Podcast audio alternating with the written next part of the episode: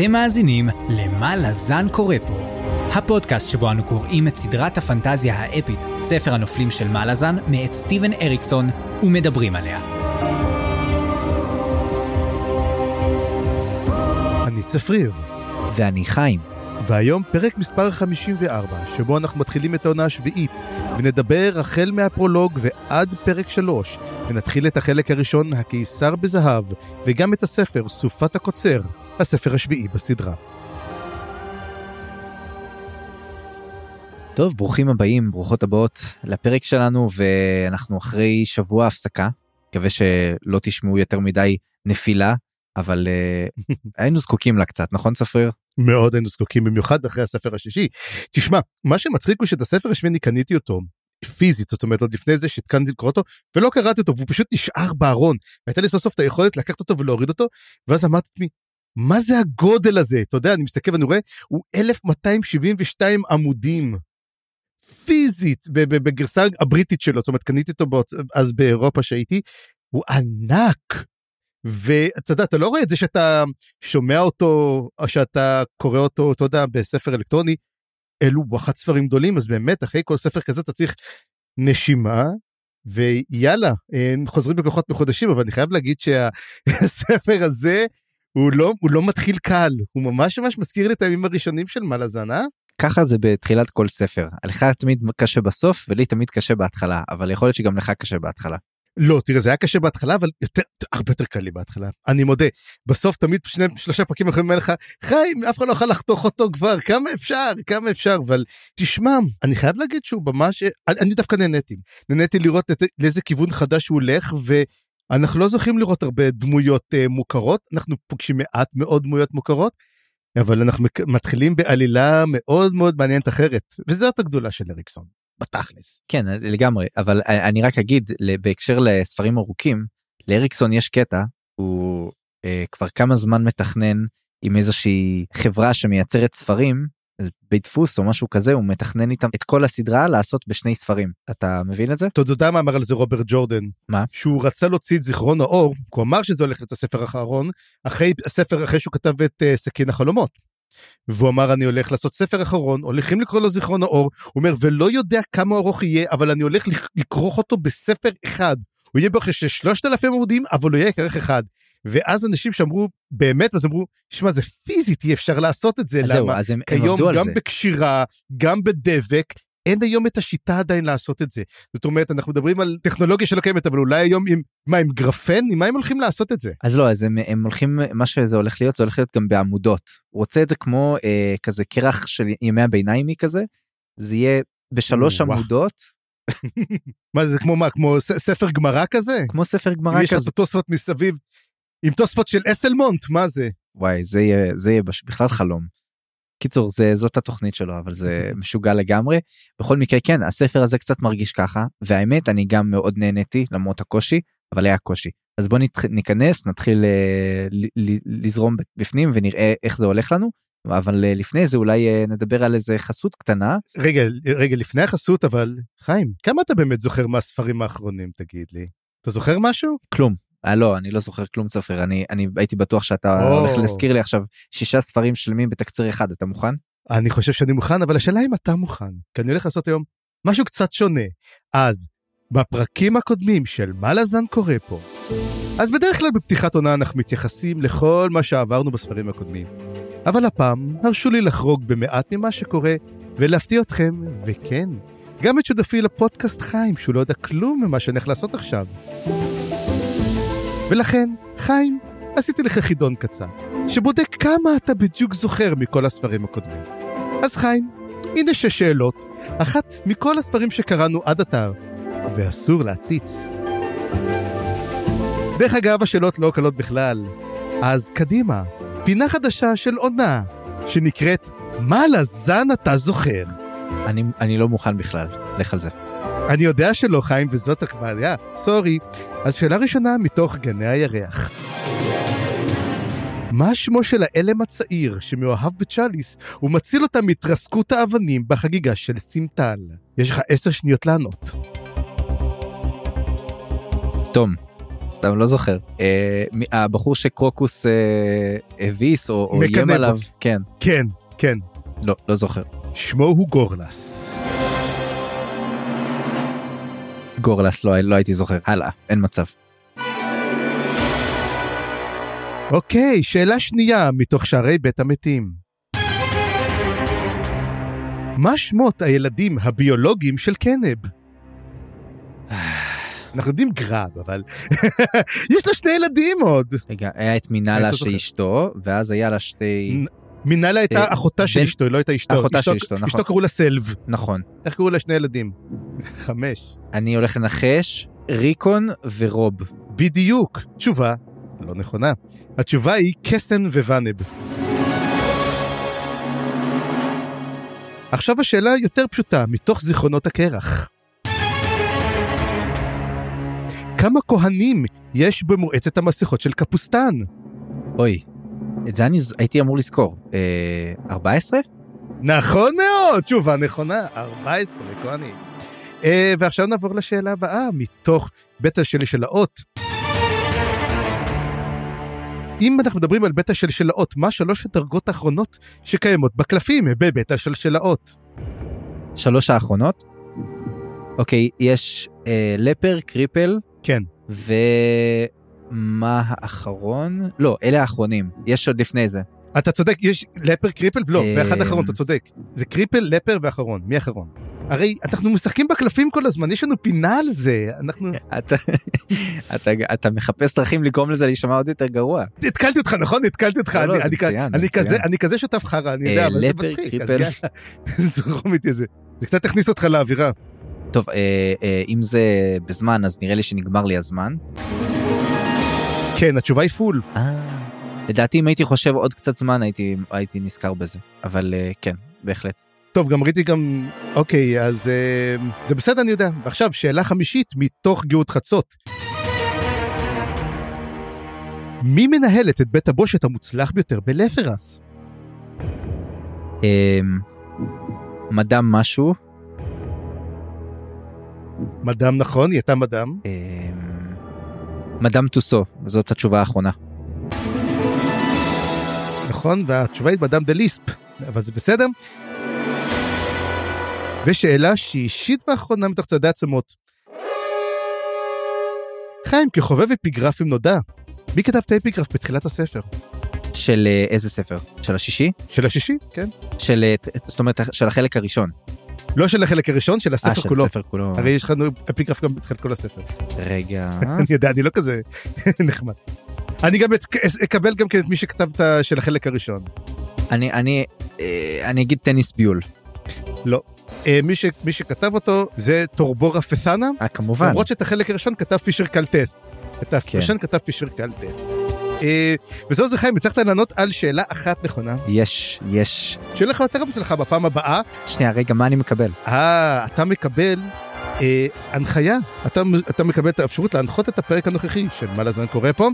וגם אתם מאזינים מכירים, גם אתם הצלחתם פה חיים, יותר או פחות. האם גם אתם יודעים מה לזן קורה פה? טוב, אני, אני מרגיש אה, מוכן, אני בטוח שאני זוכר הכל ושאפשר עכשיו להיכנס לספר השביעי, שביעי, וואו. אבל לפני זה נעשה חסות קצרה ומיד אחר כך נחזור אליכם. התוכנית בחסות הבר של קופ. לא נמאס לכם שבכל שאר הברים מגישים את אותה הבירה הדלוחה שוב ושוב ומחייכים חיוך מטריד? חדש אצל קופ. שני סוגי בירה מצוינים בשני מסלולים משתלמים, בהיר וזול וכהה פרימיום. הבר של קופ, הבר המוצלח והמדובר ביותר במאלאז סיטי. כי בירה טובה מתאימה גם לטעם וגם לכיס שלכם. סתם, התוכנית לא, שום, לא תחת שום חסות, אבל היא כן בתמיכת המאזינות ומאזינים בפטריון.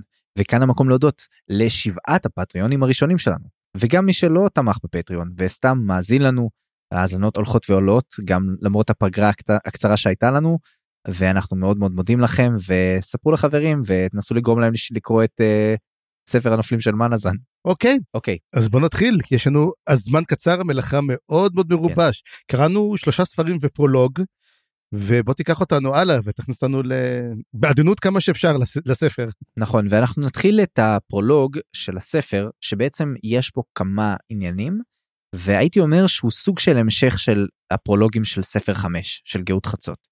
זאת אומרת יש לנו אה, שוב עיסוק בגוטוס ומהל וכל מה שהיה שם עם אה, הבגידה של סקבנדרי וכמובן שזה מאוד מאוד רלוונטי לספר אנחנו רואים את זה מיד איך זה רלוונטי אז אני אדבר על זה ממש כמו סצנות. ואחר כך יש כמה סצנות שרלוונטיות יותר לזמננו מדובר על אה, צפונית אה, לאולדן שיש שם כמה מהדמויות שאנחנו כבר נתעסק בהם בספר ושם זה יותר זמננו ולא מאות, מאות אלפי שנים אחורה או כמה שזה לא היה. כמה זה היה? אה, מאות אלפים לפחות 300 אלף נראה לי לפחות אגב בשום מקום שם לא היו uh, תזמונים אני חושב שזה מעניין. Time and measured כאילו אנחנו לא לא אפילו לא סופרים את זה אגב צריך לזכור שאנחנו יודעים שלפני 100 אלף שנה הייתה נפילה של קלור זאת אומרת הגעתו של האל הנכה ואנחנו יודעים גם שלפני 300 אלף שנה היה התהליך של התלה נמאס הפכו לתלה נמאס. אנחנו לא יודעים כמה זמן לפני זה עוד היה את השבירה של קורל דה מורלן שזה כמובן הפלישה של הטיסטל לעולם שלנו. כן. שלנו. של ה... שלנו לדעתי אנחנו כבר תושבים אולי לא תושבים הכי אה, מועילים אבל אנחנו תושבים. תושבי קבע עם שבעה ספרים כבר קיבלנו אזרחות. ואז אה, בוא נתחיל מהסצנה הראשונה וכמה הסצנות הראשונות עוסקות באמת בקילמנדרוס וקילמנדרוס אה, אני בטוח שנורא שמחת סוף סוף שאנחנו מדברים על קילמנדרוס. אוי בוודאי בוודאי אני קורא לה קילימנג'ארו קראתי לה תמיד קילימנג'ארו ככה אני זכרתי אותה. תגיד אבל איך זה מסתדר עם הדמיון שלך האם דמיינת את קילמנדרוס כמו שהיא מתוארת פה? לא כי קילמנדרוס אני דמיינתי אותה א' היא אישה אני דמיינתי אותה כארסל אתה יודע את זה אני הייתי בטוח במאה אחוז שהקילמנדרוס היא ארסל אבל מתברר שקילמנדרוס היא האלה של הפוקרול אסייל. היא מתוארת כפוקרול אסייל. אה, אני הבנתי קצ'יין שמל אבל יכול להיות ש... לא אני הבנתי לא כי מה קורה אומרים שיש לה תמיד יש את הסימן שיש את האלה ויש להם יותר מדי מפרקים בידיים. ואני הבנתי שזה פוקו לסה וכל הזמן אומרים אתה עוצרים את הילדים שלך כאילו לא נותנים לילדים שלך להתקדם ולעשות. אני הבנתי שבעצם לשלוח את כל הילדים שלה שישכינו שלום. ככה אני הבנתי ועובדה שקילמנדרוס גם כן איך היא מסיימת את המלחמה בין סקבנדרי לבין זה? היא פשוט הורגת את סקבנדרי. זה הדרך שלה. כן. בגלל זה קילמנדרוס מאוד מאוד הפתיע אותי, וגם מראה שכל התיאוריות שלי התרסקו כנגד uh, קרקע המציאות. כן, וטוב, uh, באמת גדולה ומפחידה, ואני דווקא זה היה לי מגניב, שאנחנו מקבלים פה קצת כזה מבט על הדברים שהיה חסר לנו, בשביל לגבש את הדעה על כל האירועים פה. וזה נחמד מצידו של אריקסון להשלים לנו פה את התמונה הוא לא הוא לא נוהג לעשות את זה בצורה כל כך סיסטמטית אבל uh, זה יפה. אז בוא נתחיל מהסצנה הראשונה יש לנו בעצם קילמנדרוס ודרקונים מתים. Uh, היא נמצאת בקורל דה מורלן בזמן השבירה ואנחנו מקבלים שישה דרקונים מתים שלושה חיים אנחנו מדברים על, על הכוח המיוחד של דם הדרקונים ש, שברגע שהוא נשפך אז הוא גם מתקשה ואז הוא הופך למין קירות כאלה הוא מתקלף מהרצפה ואז הוא הופך להיות כזה מין אה, קיר וזה מזכיר לי מאוד את הקטעים של הג'ייד של ענקי הג'ייד משום מה. ואז האדם הזה בעצם עובר עולמות הוא לפעמים חודר דרך העולם עובר עולמות עובר משעולים אני יודע. וכל הדבר הזה הזכיר לי מאוד את המעבר של ענקי הג'ייד מעולם אחד לאחר חוץ מזה שהאדם הזה יש לו גם יכולות היפנוטיות כלפי הרפאים. זאת אומרת אם הרפאים נוגעים הם נמשכים אליו ואז ברגע שהם נוגעים בו אז זה יכול אה, לגרום להם ממש להיתקע כמו זבובים שנתקעים במלכודת דבש. ואני חושב שהיה לזה גם אזכור אחר כך עם ווית'ר ווית'ר גם ממש נמשך לדרם של הדרקון ובפרקים המאוחרים יותר. וממש רואים את זה בפעולה אז זה לא רק כזה מוזכר כמאמר אגב זה ממש אה, מופיע בפרקים שלנו. כן אני אני לגמרי הייתה לי את אותה תחושה שיש לך בגלל שדרמה דרקונים ופה השאלה בעצם שאני נתתי פה וזו תיאוריה כנראה אתה כבר אמרת זה כנראה כל כך ברור שלמעשה האות הטרל הוא למעשה דם של דרקונים ממימד אחר בוא נגיד יש אנחנו יודעים שיש את המימד של אה, האל הנכה האם בעצם כשהורגים שם דרקונים באותו מקום שממנו האל הנכה מגיע, הוא יורד לעולם בצורה, לעולם שלנו נקרא לזה ככה, בצורת אות הטרל. Mm-hmm. וזה כל העניין, או שבעצם האות הטרל הם דרקונים מתים. כי אנחנו יודעים שלכל דרקון יש לו אספקט של אחד המשעולים. האם ברגע שהוא מת בעצם הוא הופך להיות אות הטרל, כאילו המוות שלו מין יוצר ניגוד, אמ, זאת אה, שאלה מעניינת שצריך לשאול, ומה הקשר אולי למה שקרה בספר הקודם, אה, פתאום ראינו, אתה יודע, את ההתרסקות של המטאורים. האם זה קרה שאיזו דמות גדולה בעולם אחר נהרגה, ובעצם ככה הרסיסים שלו הגיעו לעולם? הנשמות? אנחנו עדיין לא קיבלנו תשובה בקשר למטאוריטים האלו, ואני עדיין מחכה לתשובה הזאת. אני חושב שזה קשור גם לפרק שבו אנחנו מדברים על סילצ'ס רואין והוא מזכיר באמת את האליינט ו- ומי שהרגו את הקצ'יין שמל ויכול להיות ש- שזה נכון. מתקשר לפה זאת אומרת אה, אנחנו מדברים בעצם על הדרקונים שוב ומה הם עשו ומה המטרה שלהם ומה הכוח שלהם ומה מיוחד בדם שלהם כל השאלות האלה שאנחנו מקבלים עליהם רמזים אבל לא משהו קונקרטי. אז אולי בספר הזה סוף סוף אני מרגיש שאנחנו נקבל הרבה הרבה מאוד תשובות לספר.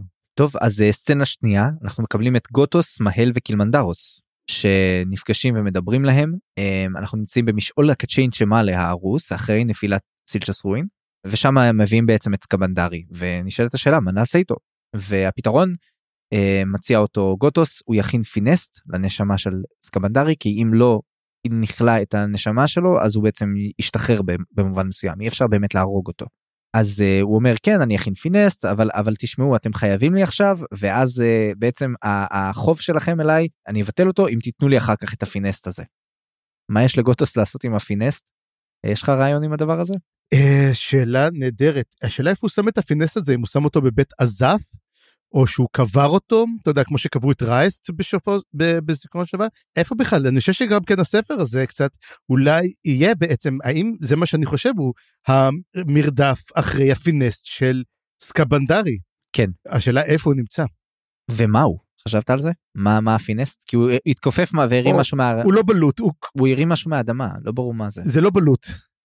כן בדרך כלל זה אבן אנחנו אומרים בדרך כלל גם אומרים את זה גם בספר הראשון שפינסט זה החפץ הכי פשוט שאתה תכיר בחיים שלך כאילו כדי לא למשוך תשומת לב עובדה שגם כן אם אתה זוכר שמחפשים אצל רייסט מה נמצ... מה זה הפינסט אומרים בוא תיקח את הדבר הכי פשוט זה זו אבן איזה בלוט באמת או משהו כזה. כן.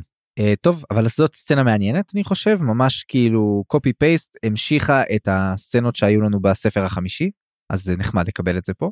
Mm-hmm. ואחר כך היה סצנה ש... שריגשה אותי עוד אפילו יותר. אנחנו מקבלים את קילמנדרוס שמדברת עם אנומנדר ריק וזה נחמד לראות שוב את אנומנדר ריק אחרי כמה ספרים שלא קיבלנו אותו ודווקא פה זה אנומנדר ריק שאנחנו לא מכירים אני חושב. זה אנומנדר מאוד מאוד uh, צעיר מאוד קדום והוא אפילו קוראים לו שם אנומנדריס פורקה נכון? משהו כזה. כן. והוא מציע לעזור לה. מזכיר את אדג' ווקר באיזשהו קטע מה הם צריכים לעשות ביחד אני חושב הם אמורים להיכנס ביחד למשעול של קורל דה מורלן ולנסות לה, בעצם להדוף את כל מי שמנסים להשתלט עליו עכשיו. כן כי הם מבינים שלמעשה אגב תשים לב אדג' ווקר גם כן זה מוזר כי הוא נראה שהוא בכלל מקורל דה מורלן הוא לא ממשעול הצללים. הרי קורל דה מורלן אה, הרי אדג' ווקר תמיד ידוע שהוא שונא את כל מי שהולך כל מי שמנסה להשתלט על אותו משעול הצללים הוא נלחם נגדו בגלל זה הוא שונא מאוד גם את דאנסר ואת קלנבד. ו... אנחנו ומקבלים את כמה הוא עתיק גם כן אותו אג' בוקר. כן וזאת הייתה סצנה ממש מגניבה כמו שאמרתי אני לא לא יודע בדיוק עדיין uh, לענות על כל השאלות שעלו לי ממנה אבל זה ממש סיפק אותי. אחר כך יש לנו סצנה רביעית ופה כבר אנחנו עוברים לזמננו כמו שהזכרתי שזה חלק מהפרולוג קדום וחלק מהפרולוג בין זמננו אז אנחנו עוברים לפרדה ביבת שמובילה כוח בינוני כזה לאורך החוף הצפון מזרחי של האימפריה הלת'רית ואנחנו נקרא ונשמע עוד הרבה על החוף הזה. בעצם יש שם בצד המזרחי את כל השטחים שהאימפריה הלת'רית עדיין לא כבשה אבל עכשיו בגלל הכיבוש האדורי או בגלל ההשתלטות האדורית כאילו קיבלו רוח חדשה במפרשים ומתחילים ככה לאט לאט לכבוש את כל האזורים שעדיין לא כבשו. המקום הכי מזרחי עד עד כה שהיה להם זה דרין שזה נמצא דרומית לבלו רוז ואני הסתכלתי חקרתי טוב טוב את המפה כדי להבין על מה קורה פה. ונראה שהאזור עכשיו שנמצא בו רוב הבלגן זה האולדן או אה, AWL שזה הקריין קורא לזה אולדן או שזה אולדן אני לא יודע. אה, והאול זה סוג של עם כזה שחי שם והאולדן מזכיר מאוד את הדנים שיש לנו בעצם כמו דהן שיש לנו בשבע הערים נכון אז כמו מדבר כזה עוד האן. כן. Um, אני לא יודע אם זה מדבר או, או משהו, לא חשבתי על זה באמת, אבל מגניב, וואלה. ככה זה נשמע לי משהו כזה דומה מבחינת השפה ואנחנו יודעים הרי שהאימפריה הראשונה זה המקור של, ה... של האימפריה הלת'רית אז יכול להיות שהשפה השתמרה פה ב... מהקטע הזה גם מעניין. בכל מקרה פה יש אנחנו נראה גם בפרקים כל מיני סצנות שמתרחשות באזור הזה והסצנה שאנחנו מקבלים פה זה את פרדה ביבת שהיא ה...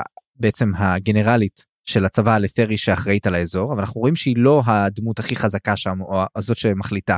בעצם יש המון דמויות אחרות שמחליטות והיא צריכה כאילו לתמרן בין כל הפוליטיקות האלה אבל היא מגלה בעצם שורות רבות מאוד של סירות של איזשהו כוח מסתורי שאגן בחוף ההוא ואף אחד לא שמע אותו אף אחד לא ראה אותו.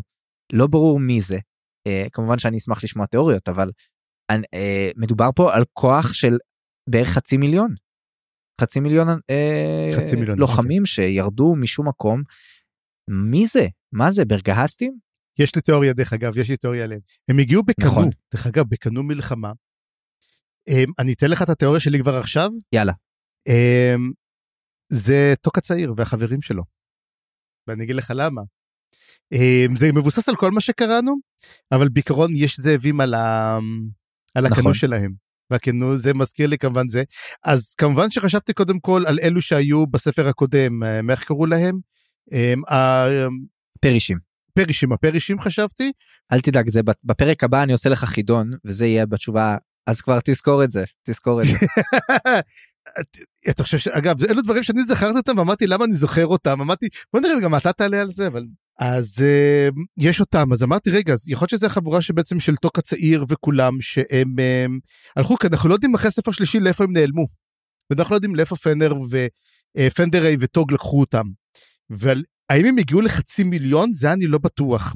אבל אנחנו כן מקבלים המון המון המון עדויות במהלך הפרקים. זאת אומרת, פה אנחנו קיבלנו רק רמז אחד, אבל יש עוד שני, כמה רמזים, כמו למשל בסוף הפרק הראשון, אנחנו, שומע, אנחנו מדברים, מקבלים המון המון רמזים על כוח של שכירי חרב. ואז אנחנו, אתה יודע, זה לאט לאט הולך. אני אומר שזה אמ, החבורה בעצם, כל החרבות האפורות בעצם. החברות האפורות. כן. אוקיי, אני אתן אז uh, תיאוריה אחרת, סתם בשביל שלא יהיה לנו משעמם, אז אני אגיד שזה אולי ברגעסטים קדומים כלשהם, שפרשו בעצם מהכוח, הרי אנחנו יודעים שהיו כמה קבוצות של ברגעסטים, מה שמתחבר גם עם הקנויים, כי אנחנו יודעים שלברגעסטים יש את הקנו האלה, וגם עם הטוג ופנדרי שהיו, אני חושב, אלים ברגעסטים קדומים גם. או משהו כזה, יכול להיות שאני טועה. זה אני לא, זה אני לא בטוח, אני חושב שהם זכור לי משהו כזה אבל לא, לא יודע בכל מקרה אה, בהחלט אה, התיאוריה שלך נשמעת לי יותר אבל רציתי שיהיה לנו אה, שני אאוטס. בכל מקרה זהו אז אז זה זאת הסצנה הזאת סצנה מעניינת אה אולי זה גם אה, יכול להיות שזה סגולה? לא אין מצב הם לא הם לא אין כל כך הרבה אה, סגולה. לא. הסצנה החמישית שאנחנו מקבלים בפרולוג זה אה, סצנה של הרוכב המסתורי שבשלב הראשון אנחנו לא יודעים מי זה הרוכב המסתורי אני מאוד אהבתי איך שריקסון כותב רוכב מסתורי כי זה באמת מסתורי אנחנו לא יודעים מי הוא. והרצנו כמובן אה, בטח בראש כל אחד את התיאוריות שלו מי זה יכול להיות אבל תכלס אנחנו מקבלים די מהר שזה קודם כל מישהו שיצא לגלות ואחר כך חזר. והוא צופה בשדה הקטל הוא רואה שבעצם האנשים האלה שירדו מהספינות כנראה נלחמו כבר הוא רואה הרבה שיער בהיר ואור בהיר נשים לוחמות שזה נורא מפתיע אותו אמ, את הסמלים של הזאבים. אנחנו מהר מאוד מבינים שזה מי שאנחנו נראה אותו בהמשך של הפרקים של רד מסק נכון mm-hmm. המסתורי עדיין אני חייב לומר גם אחרי הסצנות הדי מגניבות שלו אנחנו עדיין לא יודעים ממש יותר מדי עליו חוץ מזה שהוא היה אמ, חלק מהאולדן מהעם שמה קרה לו איזה סיפור כזה סיפור אוריג'ן קלאסי של uh, גיבור uh, של uh, גיבור מרוויל ואחר כך הוא בעצם uh, הפך להיות uh, מישהו. רדסקל רדסקל כן או משהו. קיצור אה, מעניין מעניין. מה חשבת על הקטע הזה.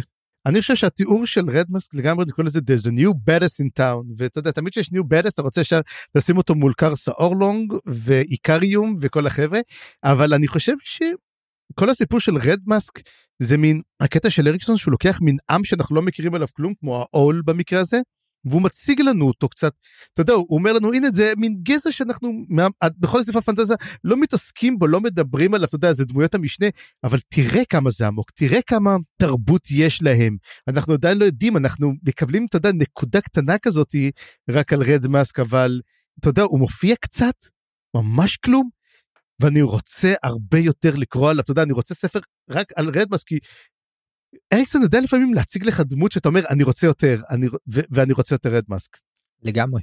זו גם חוץ מזה שזה דמות כזאת של גיבור אה, גיבור קומיקס כזה הוא, הוא נתן לא, לו לגמרי גם, גיבור מרוויל הוא נתן לו כזה גיבור. כלי נשק מגניבים את השוט הזה עם השיניים המחודדות והגרזן הכפול ו...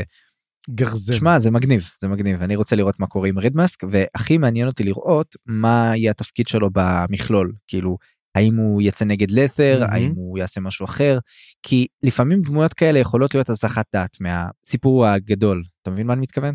כן אבל בדרך כלל אצל אריקסון אין לו דמויות סתם.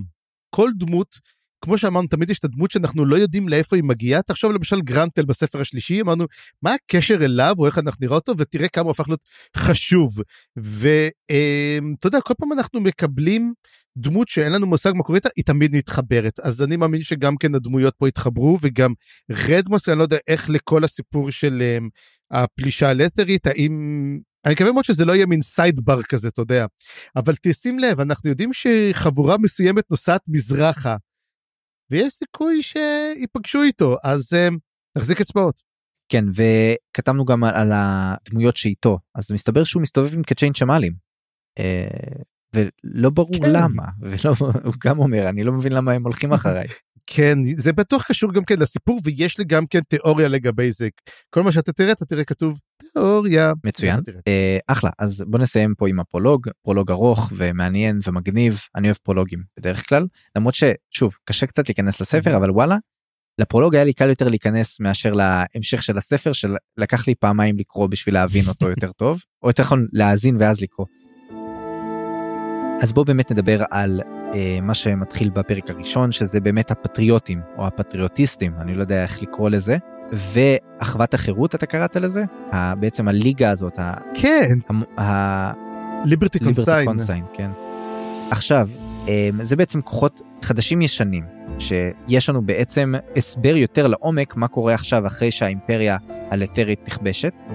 קמים עוד כל מיני כוחות פוליטיים. חשבנו שזה רק כדורים נגד לת'רים, אבל יש פה הרבה הרבה יותר סיפ... מה, מהסיפור אז יש לנו בעצם את הפטריוטיסטים או הפטריוטים שזה כמובן שמאוד מאוד בעייתי זה בעצם הכוח הלטרי שאמור לשמור ולדאוג שהלטרים הם נאמנים להידורים זה בגדול הסיפור.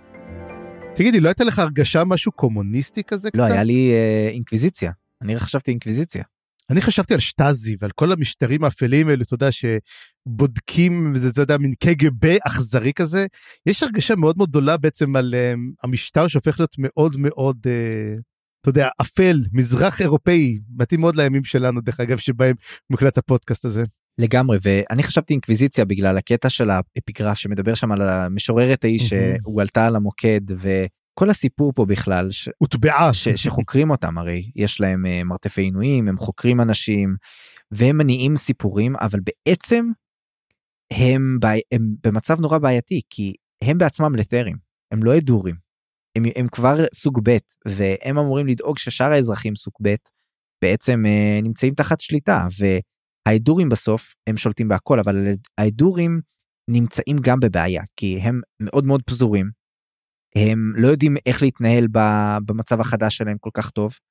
וזה בכלל מכניס אותנו לכל המתח המאוד מאוד מעניין הזה שעולה בשיחה שלהם אה, בהמשך של ביבת ומה שמו האדורי של מי זכה פה? מי, מי ניצח במלחמה. זאת אומרת מי מנצל את מי? וגם יש אפיגרף כזה אני חושב של אה, מי פתח את הרגליים למי נכון? היה שם אפיגרף כזה? כן ברול לנדר אתה כן. מדבר אז השאלה האם האדורים מנצלים את הלת'רים את האימפריה הלת'רית כדי בעצם להפוך להיות מעצמה ענקית ולהתחיל להפעיל את ההשפעה שלהם על העולם או שהלת'רים בעצם החליפו הנהגה קיבלו מלא מלא כוחות קסם קיבלו קיסר שלא יכול למות ועכשיו יכולים להמשיך את השאיפות האימפריאליסטיות שלהם שכבר היו להם. בקיצור סיפור מאוד מאוד מעניין מאוד אוהב את המתח הזה מאוד מעניין אותי לקרוא עוד על האינקוויזיציה המוזרה הזאת ומה גם שאנחנו מקבלים את המנהיגים שלה, נכון? את קארוס והלאקי שלו, ועכשיו כל הסיפור פה זה שקארוס הוא גם סוג של כזה, הם, תראה, יש פה כמה דמויות, אני חושב כמה זוגות שהם כמו תיאול ובאג, נכון? העליתם ככה קורא לק, לקארוס ולטנל תיאול ובאג, זה קצת איזושהי סקרילג' um, אני אגיד, אבל um, כן, אה, תמיד יש לנו את הזוגות האריקסונים, אני תמיד קורא לזה ככה, כן. כן, לא, בקטע הזה נגיד של ה... זה ראוטוס, ראוטוס וונית וקרוס וטאנל, כן, אנחנו רואים את זה, הם חוזרים על יש זה. את הזוגות האלה, אני חושב שהם לגמרי הם השלכות אחד של השני, רק כמובן שהם לא מצחיקים או נחמדים או, או אנחנו אוהבים אותם כמו את תיאול ובאג, אבל עדיין רואים את הדמיון של אדון ומשרת, ואצלם זה נראה לי המקום הכי קשה, הכי כאילו מגעיל ו- וכואב, אבל uh, גם אצל ראות'וס יש קטע כזה ונדבר גם עליו בכל מקרה יש להם את כל הקטע הזה של קופסאות אחידה שהוא כנראה שקארוס לא טיפש בכלל. זאת אומרת יש את הקופסאות חידה האלה שהוא מקבל מבלו רוז ומנסה לפתור את זה ומסתבר שהשיא שעד עכשיו אה, אובללה פונג הוא שומר על השיא אה, שזה קטע בכלל לא לא ברור ועכשיו פתאום הוא מצליח לפתור את זה ממש מהר. לא בטוח שזה הוא זה נרמז שזה הוא לא אומרים אובללה פונג אבל אומרים היה איזה חצי טרסנל אחד שעשה את זה פעם אז לא בטוח שזה הוא אבל uh, אני מאוד אשמח מאוד שזה כן אובללה. לא אומרים גם שהוא אמור להיות מטומטם ולמרות שהוא מטומטם יש לו כנראה אה, כן. כישרון מאוד מאוד גדול לקופסאות פאזל או משהו כזה. בכל מקרה כן. מגיע האיש הזה מהשליח של ההדורים שברוסן טראנה והם אמורים כאילו להציג לו את, ה, את האנשים שהם תפסו ו, וכל הדברים האלה ושמע לא לא ברור כל הקטע הזה מה המטרה שלו חוץ מלהראות קצת אולי את היחסים המתוחים עם ההדורים הם הרי מתחילים לרחח גם על, ה, על השליח הזה כי הם אומרים מה הוא מה הוא מציק לנו מה הוא כל הזמן נתקע לנו בין הגלגלים כל הזמן בודק לנו את מה שאנחנו עושים. אז זהו זה, זה מאוד מצחיק הקטע הזה כי מה הם עושים בעצם יש להם 300 פלוס אה, אנשים בתוך הצינוק הם מביאים לו איזה עשרה אתה יודע חצי מתים חצי זה מראים לו הוא עשה ככה מה וזה העונש שלו הם כאילו מראים לו כביכול תראה לקיסר שלך שאנחנו עושים את העבודה שלנו ואנחנו עושים את העבודה הזו טוב. לברוסן לא אכפת לו מזה כהוא זה. לא מעניין אותו כל הדבר הזה, אתם עושים, לא עושים, הם לוקחים את העבודה שלהם יותר ברצינות ממה שהוא לוקח את זה. והוא גם לא מרוצה דרך אגב ממה שהוא עושה מזה, אבל אנחנו נראה גם אחר כך שלא כך נותנים לו גם כן לעשות משהו עם זה. ובדיעבד, הם שואלים גם כן אותו, רגע, למה הוא מרגל, למה הוא בכלל מביאים אותו? הקיסר מתעניין במה שאנחנו עושים? הוא מרגל עבור מישהו אחר? זה מין משחק ששני משחקים ואף אחד לא רוצה לשחק בו, זה מאוד מאוד אירוני, אתה יודע ש... ומי סובלים? זה אותם האנשים המסכנים שאותם הפטריוטים תופסים והם מתעללים בהם בחדרי העינויים שלהם. כן ומן הסתם זה גם לא רק אנשים מסכנים זאת אומרת זה כנראה גם אנשים משכבות יותר אה, רציניות בחברה שמשתמשים האינקוויזיציה כאילו משתמשת בכוח שלה כדי להוריד אותם מכוחם או כדי לסחוט אותם או את המשפחות שלהם או הרבה דברים יכולים להיות פה. קיצור יש פה בטוח לא אנשים נחמדים אה, קארוס הזה והיצוונר. טנל יצוונר. כן. כן יש לנו דמות חדשות שמות יותר מורכבים ככל שאנחנו ממשיכים אה, שמות משפחה נהיים יותר גדול לא קוראים קארוס אינביקטייטור משהו כזה. אה, גם כן אינביקטוס משהו כזה יש לו איזה שמות ארוכים. אינביקטד אינביקטד. אינביקטד כן. כן. שהוא invigilator אגב אני בדקתי מה המשמעות של התואר שלו invigilator מתברר שזה בן אדם שהוא מפקח על תלמידים שהם עושים בחינות. אה פקח. אתה יודע שהיית עשית בגרות וזה היה מישהו ש... הוא מפקח. פקח מפקח כן הם, הם, הוא פקח הוא מפקח שהכל מתרחש בסדר אתה יודע אבל איזה מבחן כאילו נראה שיש איזה מבחן כלשהו. המבחן הנאמנות ככל הנראה. כנראה ואנחנו מקבלים עוד דמות מעניינת שמע המון המון שמות חדשים אז אני אטעה בהמון מהם כנראה עד שזה יתיישב אבל ראוטוס היה דמות מאוד מאוד מעניינת ראוטוס איוונר. אז מסתבר שיש לנו עוד אה, מין כוח כזה שעובד מאחורי הקלעים והם גם נפגשים בהמשך שזה בעצם אחוות החירות כמו שאתה קראת לה ואני אזרום עם זה אחוות החירות נשמע לי טוב או הליברטי קונסיין אם אתם רוצים שזאת בעצם מין אחווה של כל המשפחות הכי עשירות בלת'ר והכי חזקות גם כי עושר זה כוח בלת'ר. שכרגע אין שם מדורים אבל כמו שנרמז אה, מתישהו זה ייתכן שזה ישתנה בקרוב יכול להיות שיפלשו לשם גם מדורים אבל הם בעצם מנהלים את הדברים מרחוק מאחורי הקלעים יש להם המון כוח הם יודעים לנצל את המושכות שיש להם את הכוח ואת הכסף שיש להם בשביל לעשות עוד יותר כסף מין אה, הון שלטון בצורה הכי גרועה שלו. אני יכול לתת לזה שם אחד ומילה אחת. אילומינטי. כן, ממש ככה, סוג של אחווה סודית שמנהלת וזורקת, רק, שהיא לא כזאת סודית בעצם, הרבה, הרבה מכירים אותה. אנחנו רואים שאפילו ביבת נתקלת בזה, והם מדברים עם האינקוויזיציה, והם מדברים עם האדורים, ויש להם המון כוח, עד כדי כך שהם מצליחים לשלוט על הצבא, זאת אומרת, הם, הם יכולים, יש להם כוח להניע את הצבא לאן שהם צריכים. הכיבוש באולדן בעצם הופך להיות למטרותיהם, והם משתמשים בו, הנציג שלהם שמה, מנצל את הכיבוש בשביל אה, להגדיל את אה, נכסיו ושל האחווה בין היתר. בקיצור יש פה סיפור מאוד מאוד אה, מורכב של הון שלטון של פוליטיקה וכוח וכסף וראוטוס הוא דמות מאוד מעניינת. אני מאוד מאוד אהבתי לקרוא עליו כי הוא מרגיש לי כמו האנטיתזה של תהול. מהבחינה של הוא דומה לו כי הוא גם מאוד מאוד חכם אבל הוא הדור. הוא מאופק הוא שמן מאוד, הוא, הוא נהנה מה, מה, מהכסף ומהכוח שלו, אבל הוא לא טיפש, הוא שם לב למהלכים של תהול סוף סוף.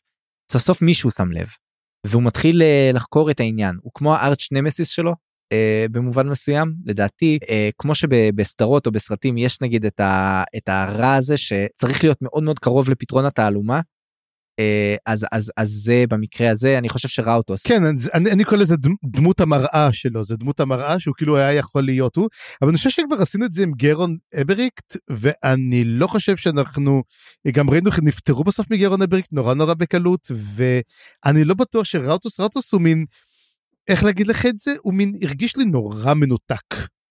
מין אתה יודע מין הוא מתעניין בכלל בדברים אחרים, הוא מודע לזה שמשהו קורה, הוא כן מודע לזה, כי בתכלס הבן אדם הזה יש לו את כל הזרועות בכלכלה והוא מבין שמשהו לא בסדר, אבל הוא מתעסק בכלל בבניינים, הוא מתעסק בכלל בדברים אחרים לחלוטין. אז זה מה שאני אומר, אני חושב שהוא הרבה יותר המאץ' של תהול מאשר גרון אבריקט לצורך העניין. גרון אבריקט הוא בריון, הוא חכם אמנם, אבל הוא בריון, הוא פותר דרכים בדרך הכוח, הוא מאוד עשיר אמנם, אבל הוא מסתובב והוא, והוא הורג אנשים והוא ויג'ילנטי וכל הדברים האלה, הוא לא מזכיר בכלל את תיאול.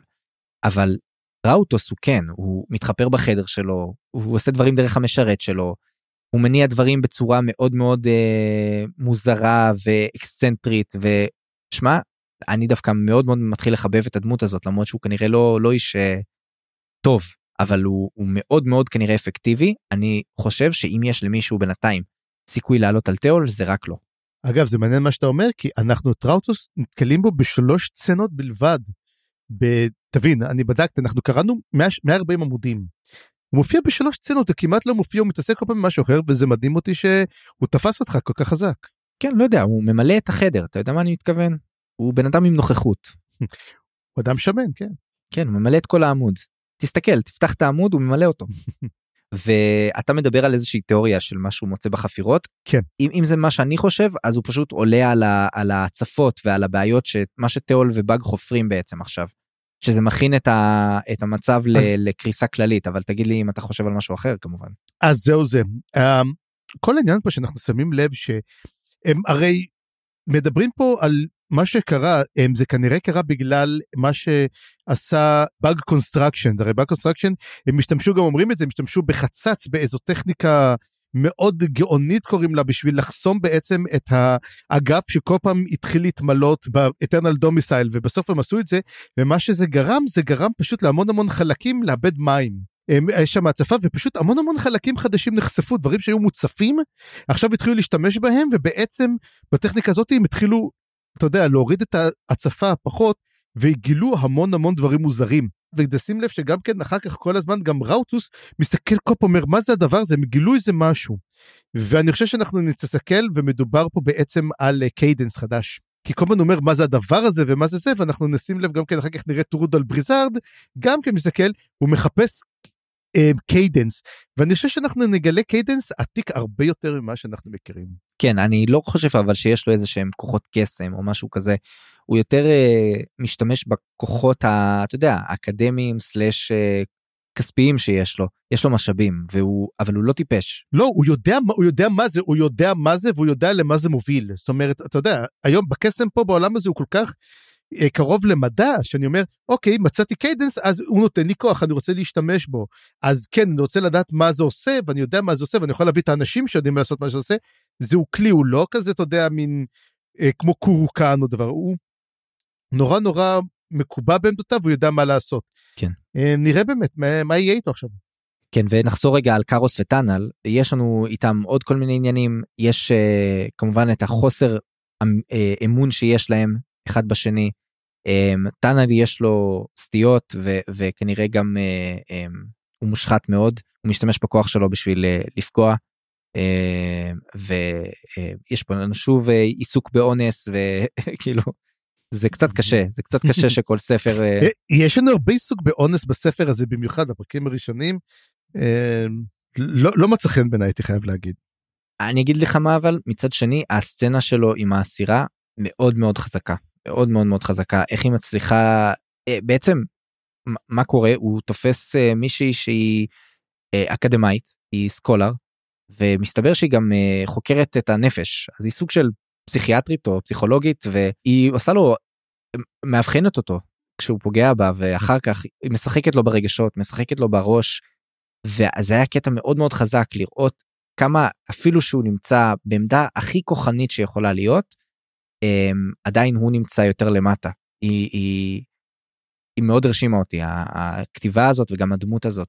כן זה הזכיר לי את הבלק ווידו מה שהיא עושה באבנג'רס שכאילו מענים אותה והיא בעצם לא אני, אני אני בעצם לוקחת מהם את המידע אני בעצם חוקרת אותם תוך כדי וזה מאוד הזכיר לי בלק ווידו כזה אבל. Uh, כן, היא מאוד מאוד מעניינת. לי זה דווקא הזכיר את uh, הניבל לקטר. כזה לדמיין רגע מה, מה היה קורה אם היו מענים את הניבל לקטר. Uh, זה בדיוק מה שהיה קורה. הוא היה משחק איתך תוך כדי, רק שאני לא חושב שהיא הניבל לקטר. לא, אלא אם היא תאכל אותה כבד אחר כך, אז אנחנו נדע שהיא אכן אה, היא. אתה יודע מה, זה יהיה מאוד מספק אם כן. אני אתן לה את הפס הזה.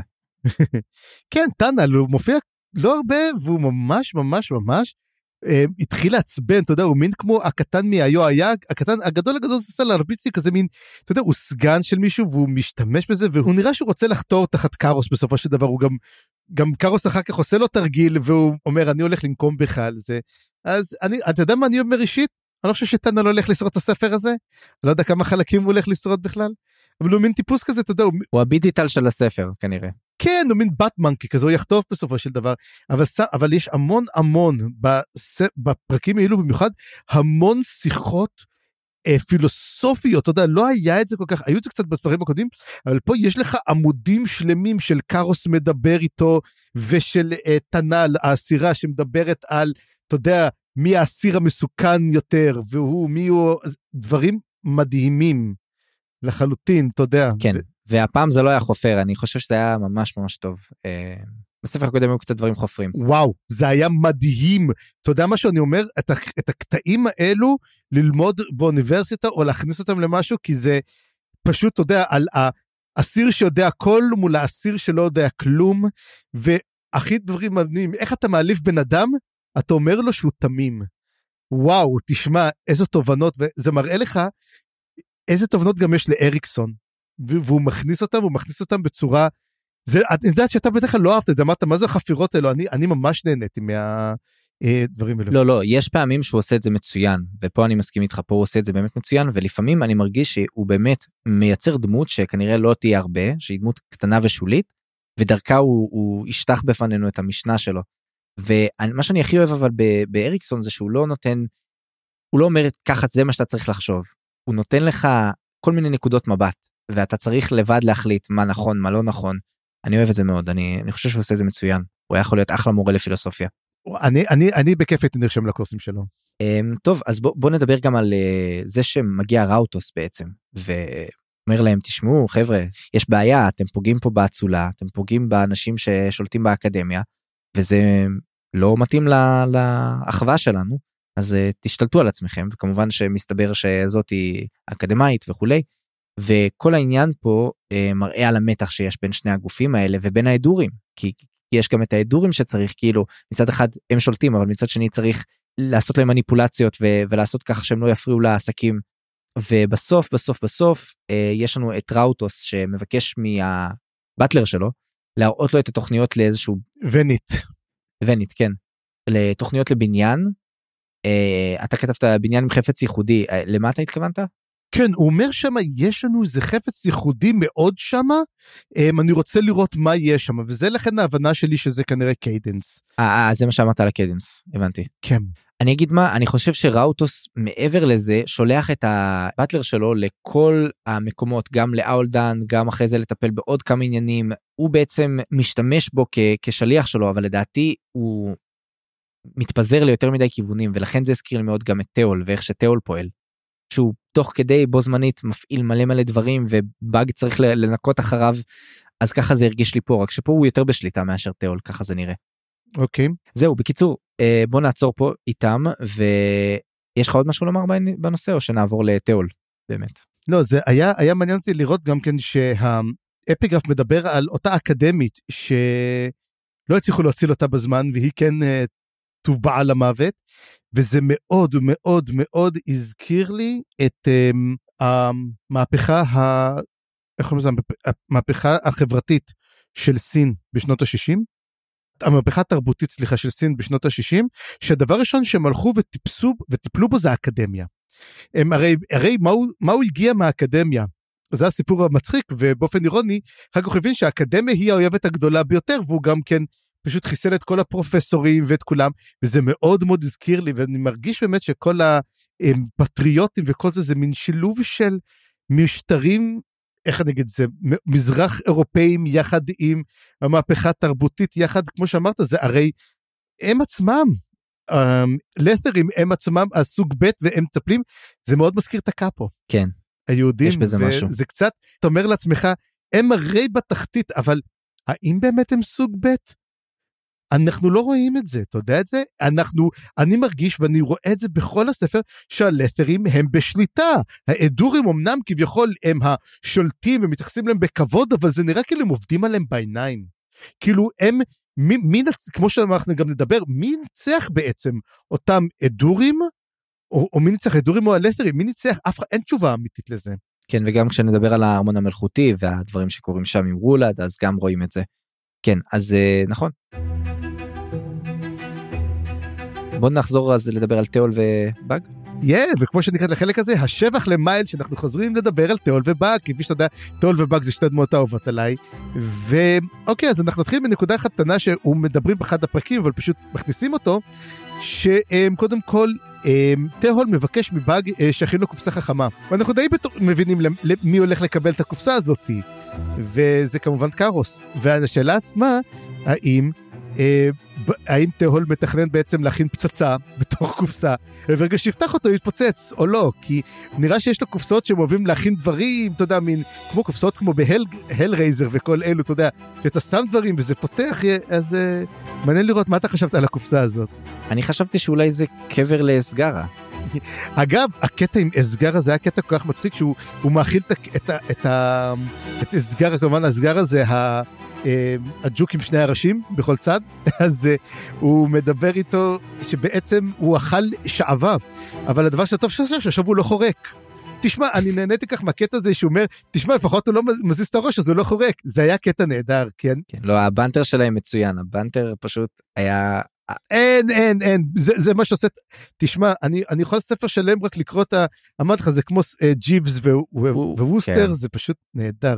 ואז אנחנו מגיעים בעצם לקטע היותר ארוך, שזה קטע שהוא, אמ, איך אני אגיד את זה, קשה לי, אני מכיר שהיה אותו איפשהו, ואני לא זוכר איפה, אז אולי ת, ת, תאיר את זה לזיכרונים מחדש, שבאג מוצא דג, דג מת, הוא קורא לו קפיברה? קפברה, כן, משהו. עכשיו, קפיברה, אני חשבתי קפיברה זה לא איזה מכרסם גדול? כן, קפיברה זה, זה, זה המכרסם הגדול ביותר, זה, זה זה יצור ענק. כן, דרום אמריקאי כזה, ואז הם קוראים לו קפיברה, אז לא הבנתי בדיוק את הקטע אם זה באמת היה דג, או שזה היה קפיברה פשוט שצבע למוות, אבל, אבל לא, זה דג, יש לו ביצים גם. אבל הם, אחר כך מה שהוא עושה, הם רואים את הדג, אז הוא אומר, יופי, בוא ניקח אותו לאכול, נאכל משהו וזה, אבל מה שהוא עושה, הוא לוקח את הביצים של הדג, הוא לוקח חלקים מהדג, ואז יוצא למסע קניות. עכשיו, זה היה קטע מדהים.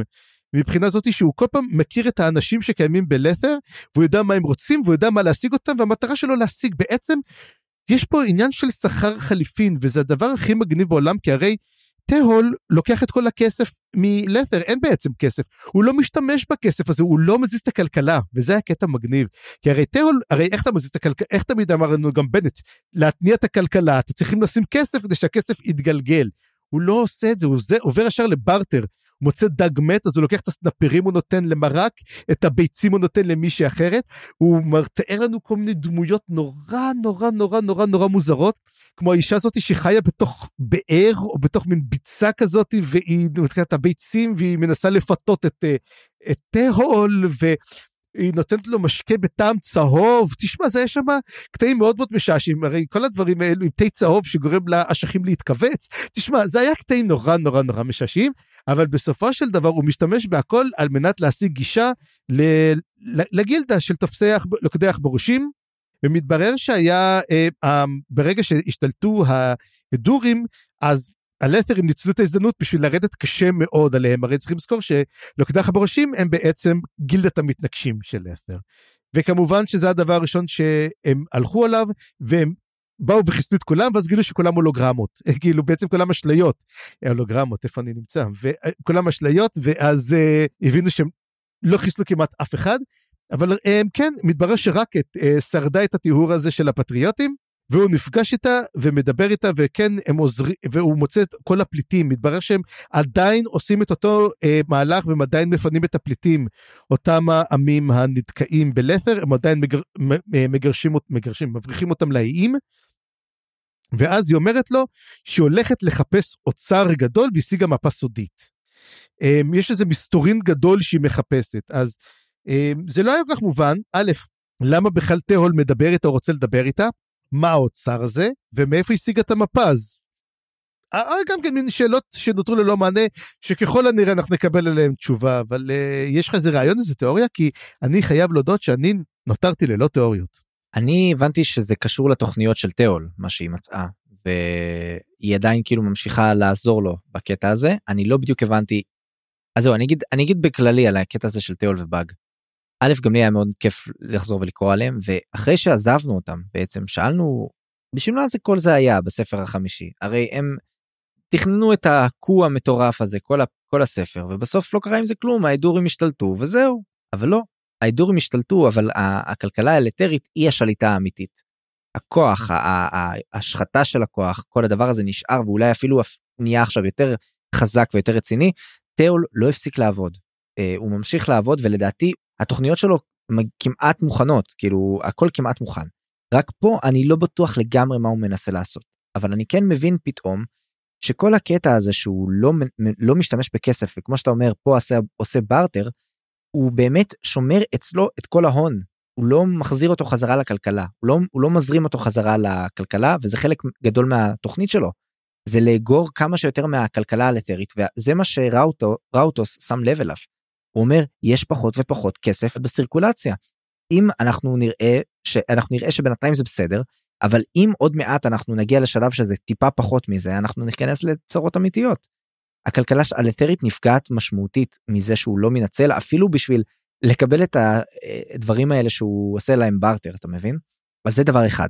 דבר שני יש לנו בעצם את ה-bug constructions שהצליחו להגיע ל... המון המון המון מקומות אפילו אפילו צפריר הם מממנים את הפודקאסט הזה אתה קולט? כן ו... אבל המצב שלהם טוב כי אני לא יודע הצ'קים האחרונים לא הגיעו. אני הייתי בטוח שכן. טוב נבדוק את זה אחר כך נבדוק את זה נשאל את באג מה קורה עם זה אבל אולי זה קשור לעובדה של מה שהם עושים עכשיו שבעצם הם מתכוננים לפשוט רגל אבל לפני שהם יפשטו רגל מה הם יעשו? הם יגרמו לכמה שיותר אנשים וגופים להיות חייבים להם נכון? לא, מה שהוא מתכוון לעשות זה שהם יהיו חייבים. 아, הוא אומר כן, לה כן, בעצם כן. לבאג מה לעשות, תקנה, איך אומרים זה, לך תקנה עוד מחסנים במחירים שערורייתיים הכי גבוה שיכול להיות, תתחייב, תק, תגיד, תגיד את הדברים האלו, תקח את זה בעצם, שאף אחד אחר לא יוכל להשתמש בהם, וכאילו תשבור חובות ואז תפשוט רגל, בעצם כשאתה פושט רגל, אתה לא צריך להחזיר לאף אחד כלום. אז, אה, והוא גם אומר את זה, דרך אגב, הוא אומר את זה גם לראקט, תתחילי ותצברי חובות, להתחיל לצבור חובות. אז זה שלב ב' לדעתי של התוכנית או לא יודע אם שלב אבל הנדבך השני של התוכנית של תיאול ולדעתי הנדבך השלישי של התוכנית של תיאול זה משהו פיזי. לדעתי הם מתכננים להציף את כל התעלות האלה שהם חפרו מתחת לאדמה או, או לא ברור לי מה כי הם מתכננים שם משהו. זה לא סתם שהם התעסקו כל כך הרבה באדמה ביסודות בדברים האלה ולדעתי זה מה שראוטוס גם חוקר עם כל התרשימים שלו של הבניינים. לדעתי זה קשור לזה. בקיצור כל, ה- כל העניין הזה מאוד מאוד מסקרן יכול- אותי ואני רוצה לשמוע עוד אה, מה קורה שם עם באג ותיאול. תשמע, אני יכול להגיד שעל באג אני יכול, על תיאול ובאג, אני יכול להאמין שעל תיאול שהוא באמת ייקח וישבור את הכלכלה, אבל לא שיגרום לנזקים. אני לא חושב שהמטרה שלו היא בעצם לגרום נזקים כמו שיש את הנזקים, ל, אה, אתה יודע, להציף את המקומות וזה לגרום נזק, או... יהיה מעניין לראות, אבל בעצם, תשמע, התוכנית של באג ותיאול, נכון, תיאול, היא מאוד מרתקת, אני מחכה באמת לקרב שלו מול אה, ראוטוס. כן. אז זהו זה, וזה זה כל מה שקיבלנו מתיאול, קיבלנו טעימה קטנה נורא, אבל אני מחכה למי שהפרקים הבאים אנחנו קצת יותר נשמע ממנו. ובאמת החלק הזה נקרא גם הקיסר בזהב, ואז אנחנו בוא נדבר באמת על הקיסר בזהב, על um, רולד סנגר. ואנחנו מקבלים את הנקודת מבט בעצם של ניסל. וניסל אם אתה זוכר הפילגש המלכותית ומתברר שניסל נשארת בתפקיד שלה. והיא עדיין מקבלת למרות שרולד משחרר אותה. הוא אומר לה את אה, יכולה להמשיך הלאה והיא ממשיכה בתור בעצם הפילגש של רולד הרי אנחנו זוכרים שאשתו נרגע. מתה יחד עם הילד אשתו הוא כבר די החזיר אותה. היא כן אה, איך קראנו לה היה לה שם עברי נכון? איך קראנו לה?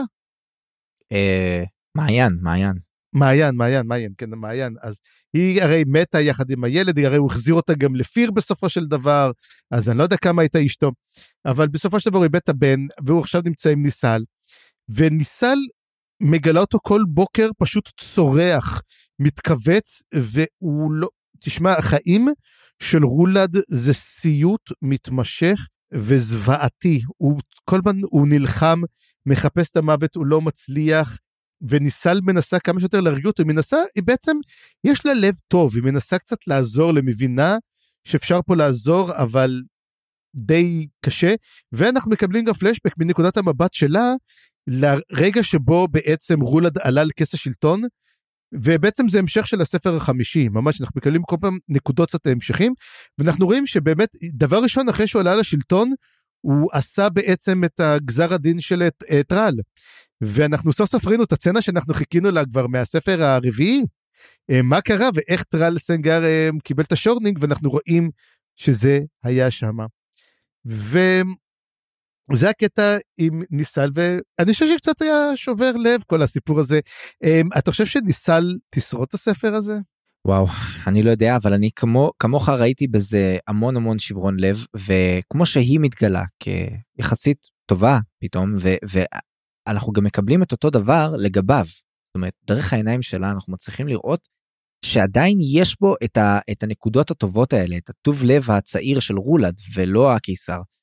וזה מה שמאוד מאוד עצוב פה כי היה מאוד קל להתייחס לרולד להגיד זהו הוא הקיסר הכאב הוא הקיסר שמת אלפי פעמים והוא משוגע הוא רע הוא כשהוא מדבר יצא לו קצף מהפה והוא קיצור אפשר היה אפשר לעשות את זה ככה אבל לא עדיין יש בו חלקים טובים. כשהוא מקבל את הפניות מהציבור הוא מאזין להן והוא הוא מאוד מאוד מאוד קשוב הוא רוצה לעשות צדק ו, וכל הסיפור וגם איך שהוא התייחס אליה בעצם היה יחסית בסדר הוא אמר לה אם את לא רוצה לא צריך אני אתייחס אלייך יפה את לא חייבת אבל אני אשמח אם תמשיכי בתפקיד שלך. עם, עם, כל, עם כל הכבוד הוא גם קורא לה זונה בפרצוף. נכון, ו... נכון. אני לא אומר שהוא... ואנחנו רואים את זה שיש, שיש לו את הקטעים האפלים שלו. לגמרי, אני לא אומר שהוא איש טוב. אני רק אומר שכלפיה הוא הראה מידה מסוימת של חמלה שהיינו יכולים בכיף לא לקבל אותה ממנו. וזהו, בקיצור, כל הסיפור פה באמת מראה לנו שיש הרבה מאוד uh, כאב בסיפור, וגם הסצנה עם טרל ו... ורולד מראה לנו את זה בדיוק כאילו טרל אומר לו תעזוב את החרב ת... מנסה בניסיון הנואש האחרון להחזיר את אחיו האבוד. הוא אומר לו אפילו אנחנו אנחנו איתך זהו אתה כבשת אתה הקיסר אנחנו איתך אבא איתך בינדאס איתך. אבל לא כאילו זה בדיוק הנקודה שבה רולד אומר נכנע לאופל נכנע לחרב ושולח את טרל ל Shorning. רק מה היה שם הקטע? אתה הבנת את הקטע ההוא שהוא אומר שטרל עשה בעצם את המעשה הנורא ביותר שהוא יכול היה לעשות בשביל רולד שהוא באמת אה, ג, אה, שבר את קש הגמל. כשהוא אומר לו אה, אתה אמרת לי קש הגמל אהבתי את גב הגמל. סליחה. שבר את קש וואי זה ענק אתה חייב להשאיר את זה. קש הגמל אני לוקח את זה מעכשיו. מותר לי מותר לי אני על משככי כאבים.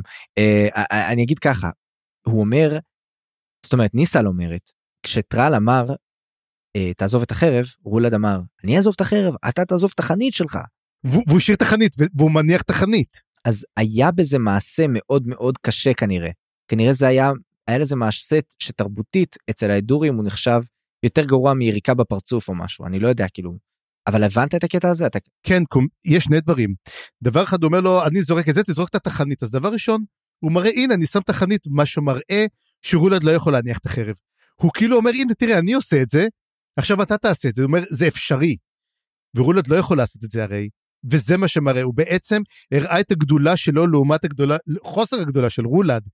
אמ, זה אני ראיתי את זה ככה שבעצם אתה יודע אם הוא אומר לא אני לא אוותר על החנית הוא נותן לרולד עוד את האופציה להגיד אתה רואה אתה לא מוותר אני לא מוותר. אבל רולד הראה שהוא יותר טוב ממנו. טרל. טרל סליחה טרל. אני לא על המשק גם אני משככי כאבים אז אה, יפה יפה אני אוהב את הכיוון הזה. התוכנית, אנחנו צריכים לקבל דרך אגב אה, לבדוק איזה משככי כאבים אנחנו לוקחים ולבקש מהם גם כן איזה פרסומת או משהו. אוקיי נמשיך ובעצם אנחנו ממשיכים לראות עוד את הדמויות שראינו בספר החמישי שזה ממש ההמשך שלו אמ, ופה אנחנו פוגשים את טריבן גנול וטריבן גנול כמובן היה הראשון לזהות בעצם שרולד הולך להיות הקיסר וישר נשבע לו אמונים ברח מאזגרה דיסקנר כמה שאפשר. ואנחנו רואים שהוא שומר על התפקיד שלו הוא נשאר ה Chancellor והוא למעשה כרגע מממן ממיין סליחה את כל ה petitioners שבאים לרולד. ורולד אמר אני פוגש את כולם ואני אדבר עם כולם וכל מי שרוצה רק צריך לדבר עם טריבן גנול ואני אענה להם. ואז אנחנו רואים שיופי ששומר הסף שלו הוא מין מאכר כזה. טריבן גנול הרי הוא מאכר. הוא נותן רק כמובן לעשירים הוא חתול ונותנים לו לשמור על השמנת. בדיוק אז הוא בעצם נותן רק לעשירים לפנות לטפל באלו. פשוט העם כנראה לא מקבלים את זה. והוא גם כן חוסם הוא ממש חוס... ממדר לגלוטין את רולד ממה שהוא צריך לדעת וגם כן את ברוסנטרנה ברוסנטרנה מגיע ורוצה לדבר על תגיד לי מה הפטריוטים עושים שם אתה מאשר את הדבר הזה. וכמובן שטריבנגנול אומר כן אני יודע זה פעם חמישית שאתה בא אל תדאג הוא יודע הכל הוא מאשר את הכל. אתה יודע משהו ואז אני אומר אולי הוא לא מאשר את הכל, אולי בעצם אם רולד באמת ידע מה עושים שם, הוא ממש לא אוהב את זה. ובעצם זאת הזדמנות של טריבן גנול, שככל הנראה הוא גם כן חלק מה... מ... אתה יודע, מאחוות החירות, מה Liberty Consign הזה, ומכולם, לסגור עניינים, לסגור, אתה יודע, עסקים פתוחים עם אנשים שהיו צריכים. ולא רק זה, גם לשים את עצמו בעמדת כוח מטורפת, וגם כמו שניסל אומרת, הוא רואה בה כמתחרה, כי בעצם שניהם עכשיו מתחרים על, על הכוח על רולד. אבל uh, כל אחד מה... על האוזן שלו נכון. על האוזן שלו על איברים אחרים שלו. בקיצור יש פה זה, זה לא זה לא פשוט ו, ואני חושב שזה באמת התוכניות שלו. הוא רוצה להציב את עצמו במקום אסטרטגי ולהמשיך להיות איש מאוד מאוד חזק באימפריה. אולי אפילו יותר ממה שהיה מקודם. הוא הרבה יותר כי אסגרה לא נתן לו לעשות כאלו דברים הוא היה עוזר של אסגרה ואתה יודע כל אחד לקח את הצד שלו אבל כרגע הוא לגמרי בצד של עצמו.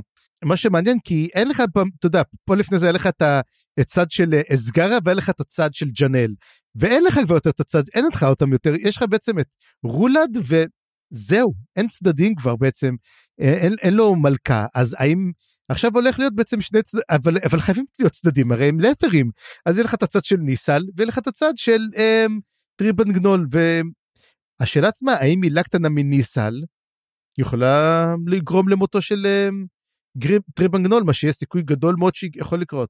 אז יהיה מעניין לראות, וברוסן בעצם אז הולך ואתה יודע, עוזב את המקום, מבין שהמצב בקאנטים והמצב ממש קשה, והוא הולך לבקר במקום שנקרא קבר האלופים, שזה בעצם מה שנשאר מבית האזף. בית האזף הרי הלך כפות, נהרס, ובמקומו הקימו את קבר האלופים, שקבר האלופים זה קבר של כל אותם אנשים שנלחמו נגד רולד והפסידו. וזה המון קברים, דרך אגב, המון המון מתים, והוא, מדבר, והוא נזכר באחרון שהיה טרסנל, או חצי טרסנל כמובן, שנלחם והרג אותו ארבע פעמים, וזה באמת השיא, והוא אומר, אבל הוא פה פעם חזק חזר חזק יותר, קשה יותר להרוג, עד שבסופו של דבר גם הרג אותו. אמ, זה לא הובלה לפונג, אנחנו, אני חששתי לרגע שזה הובלה לפונג, אבל אנחנו יכולים לשמוח שזה לא, כי הובלה לפונג אנחנו נפגוש אותו יותר מאוחר, ואין לנו ספר למעשה בלי הובלה לשלונג, אז אמ, כן, מעניין, אבל אתה יודע, ככה קוראים לספר, אני לא... איקריום מול רולד. הנה, אני מחזיק אותו פה לידי, כתוב פה... אה, אה, אה, הספר השביעי של מלאזן, שובו של הובלה לשלונג. ברור, כי מי זה עוד, מי עוד יכול להיות ולקבל כאלו דברים. ואז אנחנו בעצם אה, מדברים עם הדמות האחרונה שאנחנו מכירים, הלו הוא uh, The Previous First Consort, אותו טורודל בריזארד הידוע בכינויו The Errant. ותשמע, uh, יש הרגשה, למעשה, אני לא יודע אם אתה שם לב, מה אמרנו על דמויות מראה, על דמות מראה של גנו אספרן, אבל מה קורה לגנוס פארן אם הוא היה כבר אלפי שנים במקצוע ואיבד את זה לגמרי. הוא מסתכל ובעצם אומר, עריכים שלי, הכל שלי, אני קובע את המהלכים, ברצוני אני מעלה, ברצוני אני מוריד. אתה יודע, קצת כמו אופון כזה, אתה יודע, אם אופון לא היו שני אנשים אלא בן אדם אחד, יחד עם גנוס פארן, איזה מין שילוב כזה, אבל מה קורה? כן, אבל טורדל בריזארד מאבד את הקשר שלו לאריחים. וזה היה מעניין, כאילו, אתה יודע, האם יש לזה קשר לגנוס פארן? האם טורודל בריזארד איבד את הכוח שלו לגנוס פארן שעכשיו שולט? ומעבר לזה, אבל הוא גם מרגיש נוכחות חדשה של האל הנכה. אנחנו מבינים שזה האל הנכה, כי הוא מבין שמישהו חדש מתחיל לשחק שם, וגם הוא מבין שהוא איבד את, הש... את כל הדבר הזה מאז מותו של קורוקן, של הסידה. ואז הוא שואל את עצמו, האם הסידה הטיל עליי קללה לפני זה? האם הוא עשה משהו? ולמה בעצם השאלה? למה טורודול בריזארד איבד את היכולת לשלוט בסידה, לקבוע את המהלכים, לראות מה יקרה? הוא כבר לא רואה תבניות. הוא ממש, האמת אם תחשוב על זה, איבד את כוחו לגמרי. כן, בכלל, כל העניין הזה של האימפריה האלתרית שעכשיו נפתחת לעולם הרחב, יכול להיות שזה גם קשור. העולם הרחב עזב את כוח המאחזים. יכול להיות שמה שקורה פה זה באמת המיסוס האחרון של המאחז האחרון של המאחזים נגיד את זה ככה. ובעצם מתחיל פה אה, תהליך שלאט לאט הם נחשפים לקסם האמיתי או לקסם המשופר או החדש. ויכול להיות שהוא מאבד את כוחו באמת או שהנוכחות הזאת השינוי החדש גורם לאנשים לזנוח את האמונה בו אולי פשוט הכוח שלו הולך ו- ופוחת ובגלל זה השליטה שלו בעריכים והידע שלו על העתיד הולך ודועך גם כן. תחשוב על זה שאנחנו שמנו לב גם וראינו בספר החמישי כבר שביבשת לת'ר אין גישה למ... למשעולים. וככה אמרו אותם אותם חבר'ה ממשמר ארגמן ובמהלך הבריחה שלהם כל הקרב הזה שהאדורים יוצאים למעשה אומרים או התחלנו לקבל גישה למשעולים. אז זה לאו דווקא לפני שקורוקן מת קורוקן היה עדיין חי אבל האם קורוקן חסם בגופו ורק אחרי שהוא נכנס לעצם לקומה שלו אז התחיל השימוש במשעולים? אז כן יש סיבה לקורוקן ומה שהוא עשה זאת אומרת. כן אני גם אהבתי מאוד את התיאור שהוא אומר קורוקן הוא היה הסדה החזק ביותר מאז האימפריה הראשונה. וזה היה mm-hmm. וואו זה היה כאילו ממש מגניב ואני קצת מתבאס שכבר לא נקבל את קורוקן. אבל יש לנו את קוויקבן נכון קוויקבן כאן כן וזהו זה. אז uh, בינתיים זה הסיפור של האימפריה. אנחנו עכשיו באמת ניקח uh, את נעשה איזה שינוי ונעבור לחלק השני בעצם שים לב שיש לנו בעצם מזרח ומערב וזה בעצם כל החלק המערבי יותר שעשינו יותר מה שקורה בלת'ר בכל הנושא של העיר עצמה אבל אנחנו גם הולכים לארצות הנכר אז אה, לפני שאנחנו באמת נלך לארצות הנכר כמה פרסומות קצרות ונחזור לאחר מכן. לא נמאס לכם שכל בית שאתם בונים פשוט שוקע בתוך הנהר? אפשר לעצור את זה. באג חברת בנייה, בעלת הפתרון הייחודי של דחיסת חצץ. פטנט רשום, מוכנה לקבל את הפרויקט שלך, ואין פרויקט קשה מדי. מיליון לת'רים אינם טועים. לפרטים, פנו עכשיו לתיאול בדי, קומת הגג של בניין המשרדים החדש מול המעון הנצחי. חברת הבנייה אינה אחראית לנזקים הנגרמים בעקבות השתחררות אלים כתומים וג'גותים מופשרים.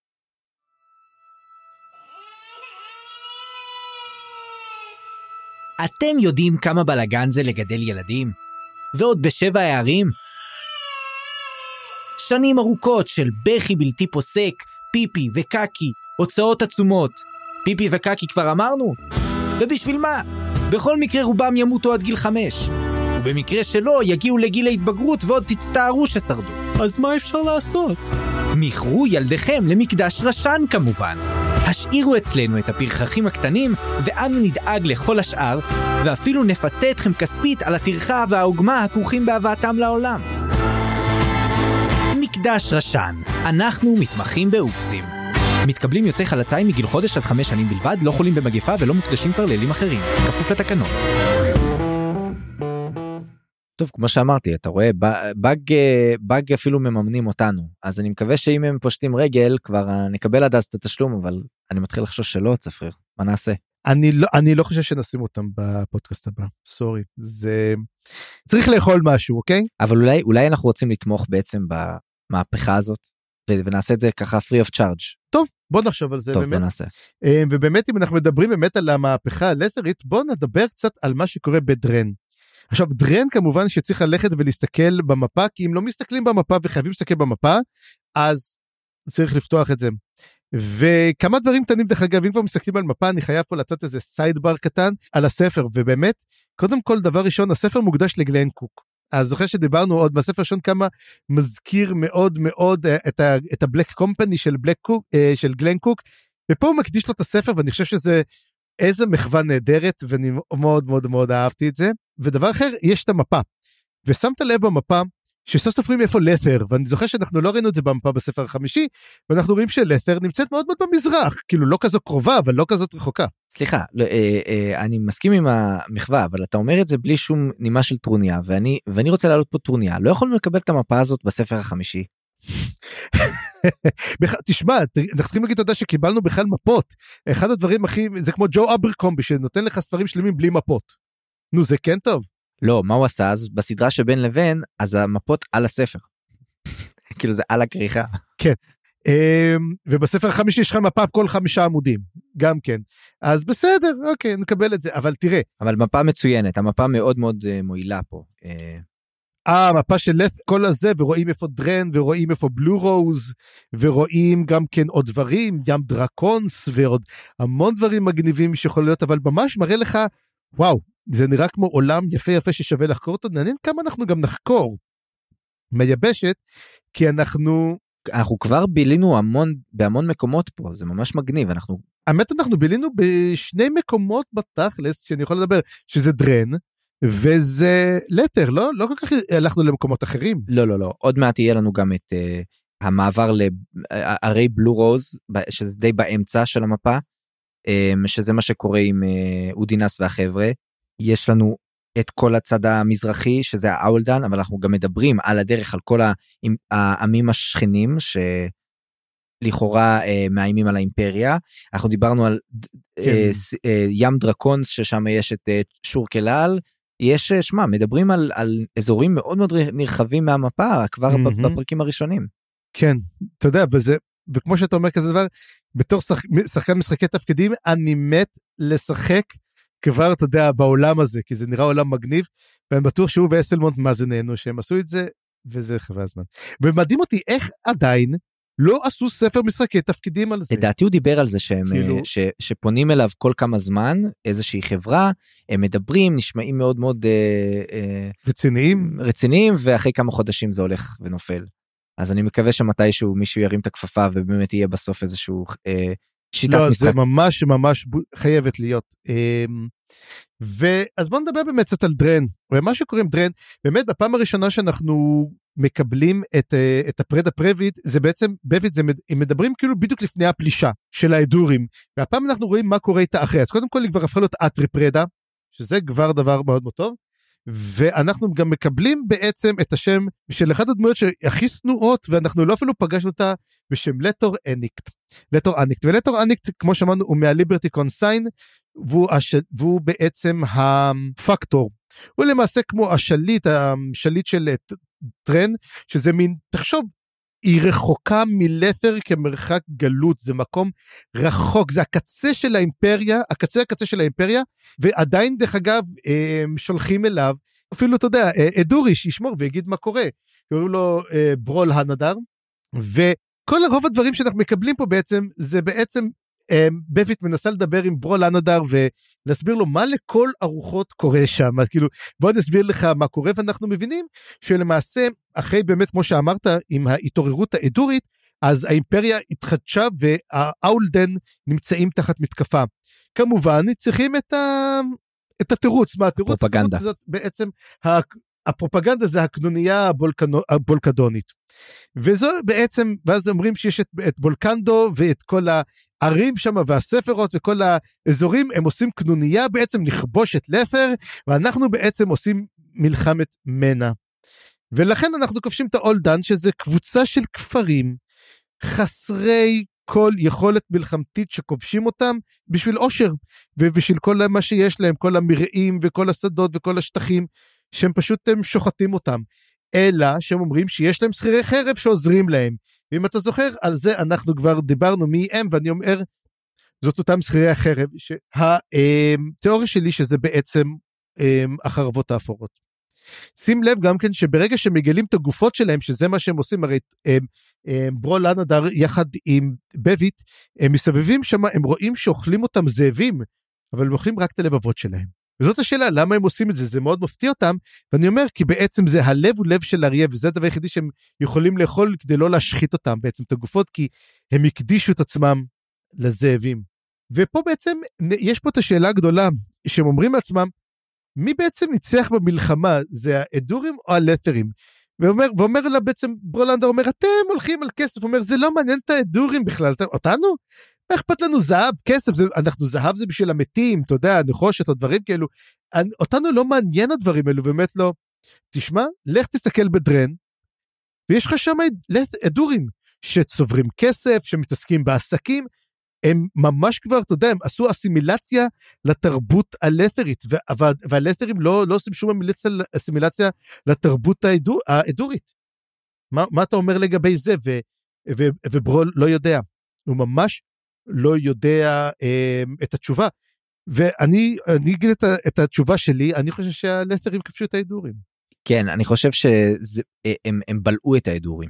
ההדורים כבשו אותם, אבל הם בלעו אותם. זאת אומרת, לא נשאר הדור. ההדור בראש, אה, אה, שכמובן נשלט על ידי האל הנכה, אבל ההדורים כעם, אין, אין אותו. עבר אסימילציה מוחלטת. אם לא עדיין, אז עוד מעט. תשמע, זה מדהים שבדרך כלל אימפריות שכובשות, הרי מתעקשות כל כך לשים את התרבות שלהן אה, בכל דבר, ואם זו האימפריה הרומית, ואם זאת אה, כל האימפריות הקודמות, אבל זאת אימפריה שבאה לכבוש, והיא נכבשה בעצמה. זה, זה מדהים. אני, אתה חושב שהיה לנו פעם כזה מקרה כלשהו? אה, ואני אגיד לך, יש. יש מקרה לזה, וזה למשל הוויקינגים. הוויקינגים שפלשו במאה התשיעית והעשירית לאנגליה, בסופו של דבר, וגם לצרפת, בסופו של דבר הנורמנדים, מה שאנחנו קוראים הנורמנדים, אלו ויקינגים שפשוט עשו אסימילציה לנצרות. והוויקינגים בסופו של דבר הם קיבלו את הנצרות עליהם והם הפכו להיות תומכים מאוד מאוד גדולים. ואתה יודע, הם מאוד התגאו בשורשים, אתה יודע, הוויקינגים שלהם, אבל הם היו נוצרים. זה מאוד מאוד מעניין לראות את זה שבעצם הם באו לכבוש, כבשו ו... ועשו סימילציה לתרבות שלה. אני לא יודע כמה עוד, כמה עוד uh, תרבויות יש להן שעשו את זה. Uh, יש אולי באימפריה הרומית, שנכבשה על ידי ברברים, ובהמשך הברברים האלה uh, הפכו להיות כאילו אימפריה, מבין? הם לא בדיוק, הם, הם, זה, זה פחות קצת, אבל כן, הם יותר הרסו, לא, לא באו לכבוש, הם גם, רומא לא נכבשה על ידי אימפריה. לא, ברור. היא די, די התרסקה. כן, כן, כן. אבל גם פה היה לנו ברברים יותר מאשר אימפריה, האדורים. אה, זה נכון, זה נכון גם כן. ובוא נראה, ובעצם אמ, אנחנו מגיעים לנקודה אחר כך, וזאת, וזה אחת אולי הצנות הכי כיפיות שאני הכי נהניתי, למה? כי יש לך את רדמאסק, מה אומר, The New Badass in Town, ומדובר בעצם על ברול נוסע בכרכרה, ואז מגיע מי שנקרא אורבין truth finder שהוא בעצם ראש הפטריוטים שנמצא בדרן כפי שתשים לב כאילו הם ממש שולחים זרועות תמנון אפילו למק... תחשוב דרן זה מקום שכוח אל באמת אתה רואה את זה במפה זה לא בלו רוז או זה זה ממש מקום שום מקום ועדיין יש לך שם גם נציג פטריוטים יש לך גם את ה... בוא נגיד משטרה חשאית ויש לך גם כן את הצבא ויש לך את הכל. ופה הוא מתחיל לדבר והוא מתחיל לדבר איתו שלמעשה הם יודעים איפה סילצ'ס רוין הם אומרים אה אתה יודע מחפשים את סילצ'ס רוין אנחנו יודעים לאיפה הוא הולך. והוא שואל כאילו למה למה למה ההדורים לא שולחים כוחות אחריו.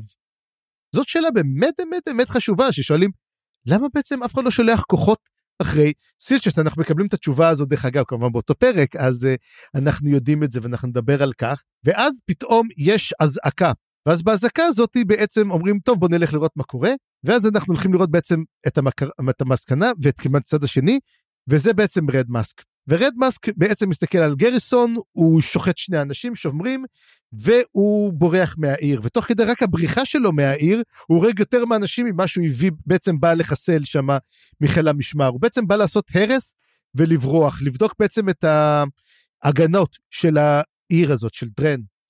ואז אחרי שהוא בא ושוחט ואומרים כמה אנשים, ואז מגיע בי ואת אומרת כמה אנשים היו פה, ואז אומרים, אחד, היה פה בן אדם אחד שעשה את כל זה, ואז ככה ברול, מי זה הבן אדם הזה? ואז הוא אומרת לו, אה, זה רד מאסק, ואז מספרים בעצם את הסיפור של רד מאסק. בוא אספר לך את האגדה על רד מאסק. כן, while, ואז בעצם אנחנו שומעים את הסיפור, אה, ו- וזה כיף לשמוע את הסיפור הזה, אתה יודע, איך אמרת את זה? Marvel origin story? לגמרי.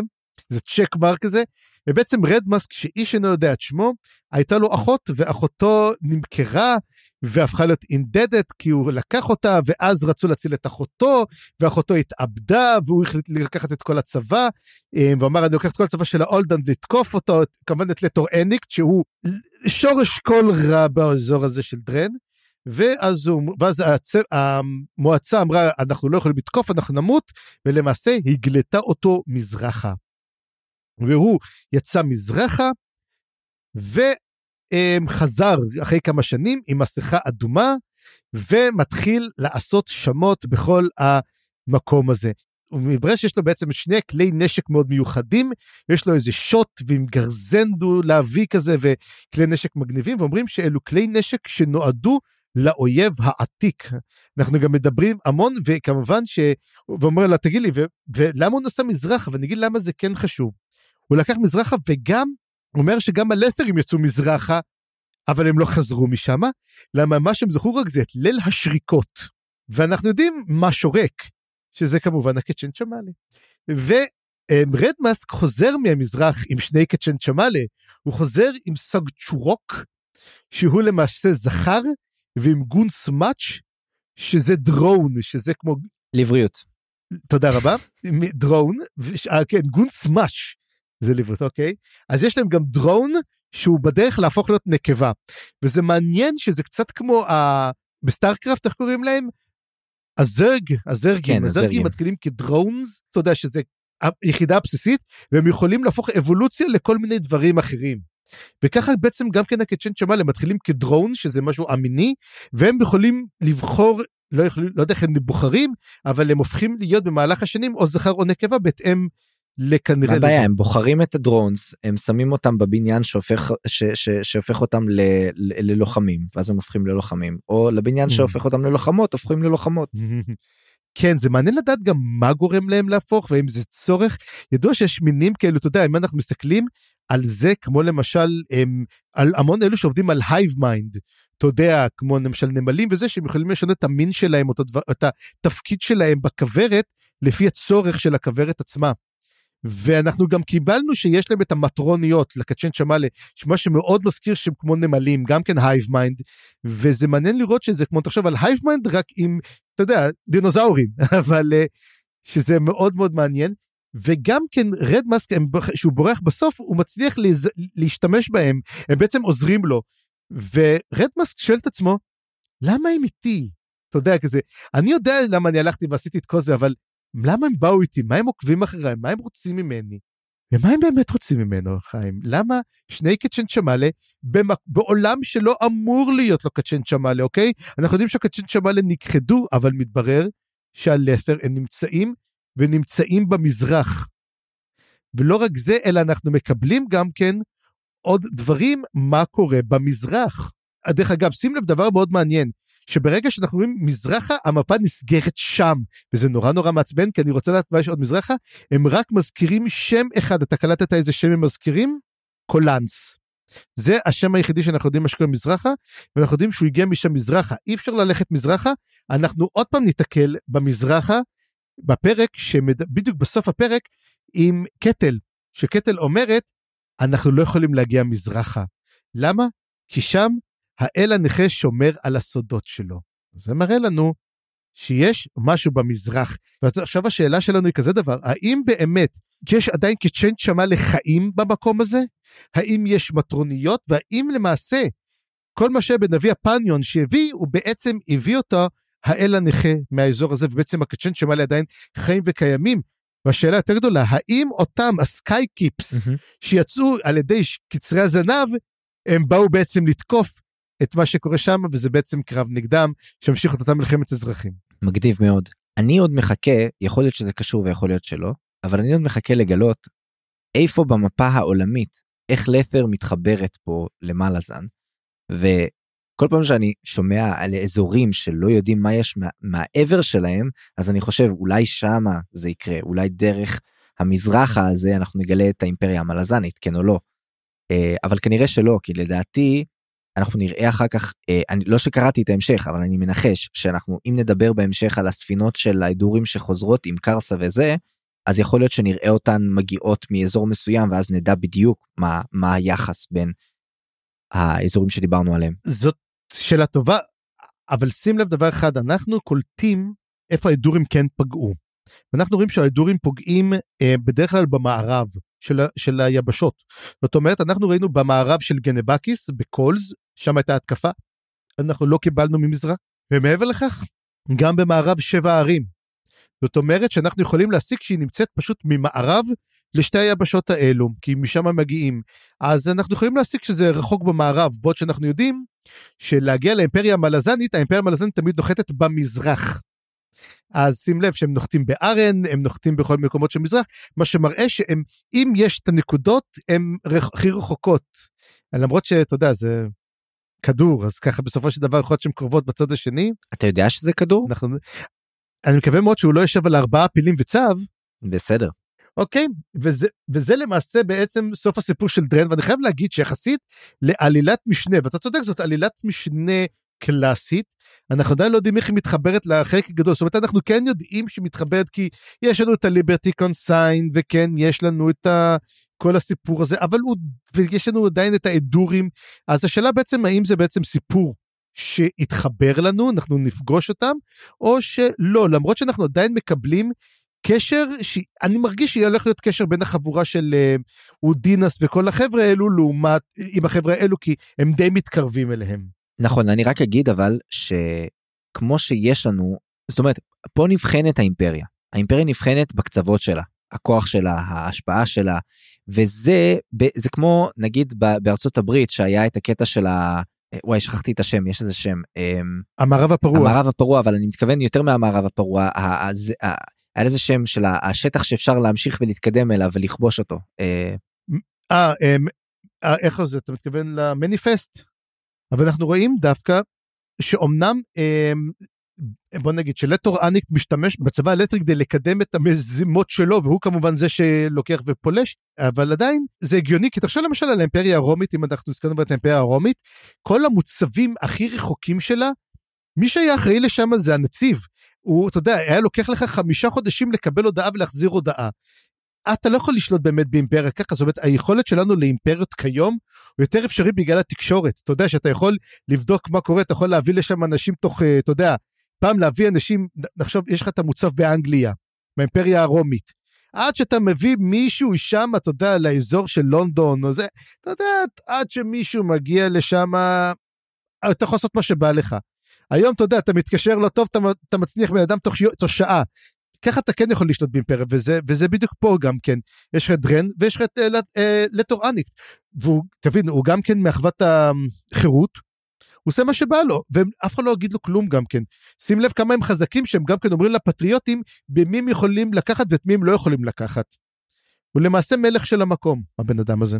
כן אז אני רק אחבר אותנו שוב להיסטוריה אז כן הייעוד הגלוי אולי זה מה שחיפשתי אבל אני זוכרתי משהו אחר בכל מקרה כן האימפריה בעצם נבדקת לפי השליטה שלה גם בקצוות.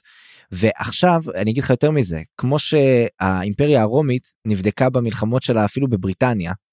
כן זה שהיא יכלה לנהל מלחמה גם עם בריטניה והכוח של יוליוס קיסר שם הוא גם צבר את הנאמנות של הצבא שלו אז אולי יש פה גם משהו כזה עם לטור אניקט הזה כאילו פתאום יש לנו חבל יחסית רחוק של האימפריה ששם מתנהל האקשן האמיתי, שם מתנהל הכיבוש עכשיו, כי בלו רוז זה כבר מזמן שלהם וכל, הד... וכל הדברים האלה.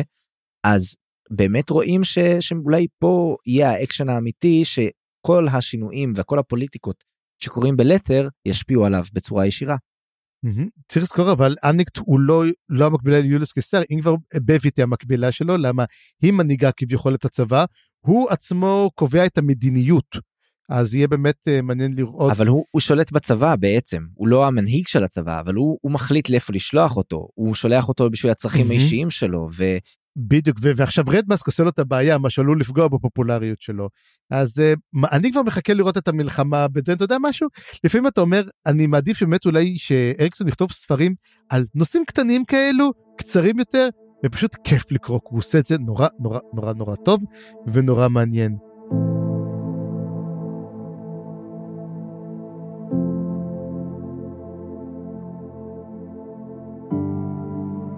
אבל אנחנו באמת סיימנו באמת עם דרן, ואנחנו נדבר על עוד קבוצה שנמצאת פה, ואני קורא לזה הבריחה הגדולה, וזאת הבריחה של כל החבורה של אודינס, שאני חייב להגיד שאני אישית לא כל כך הבנתי מה הם עושים ביחד.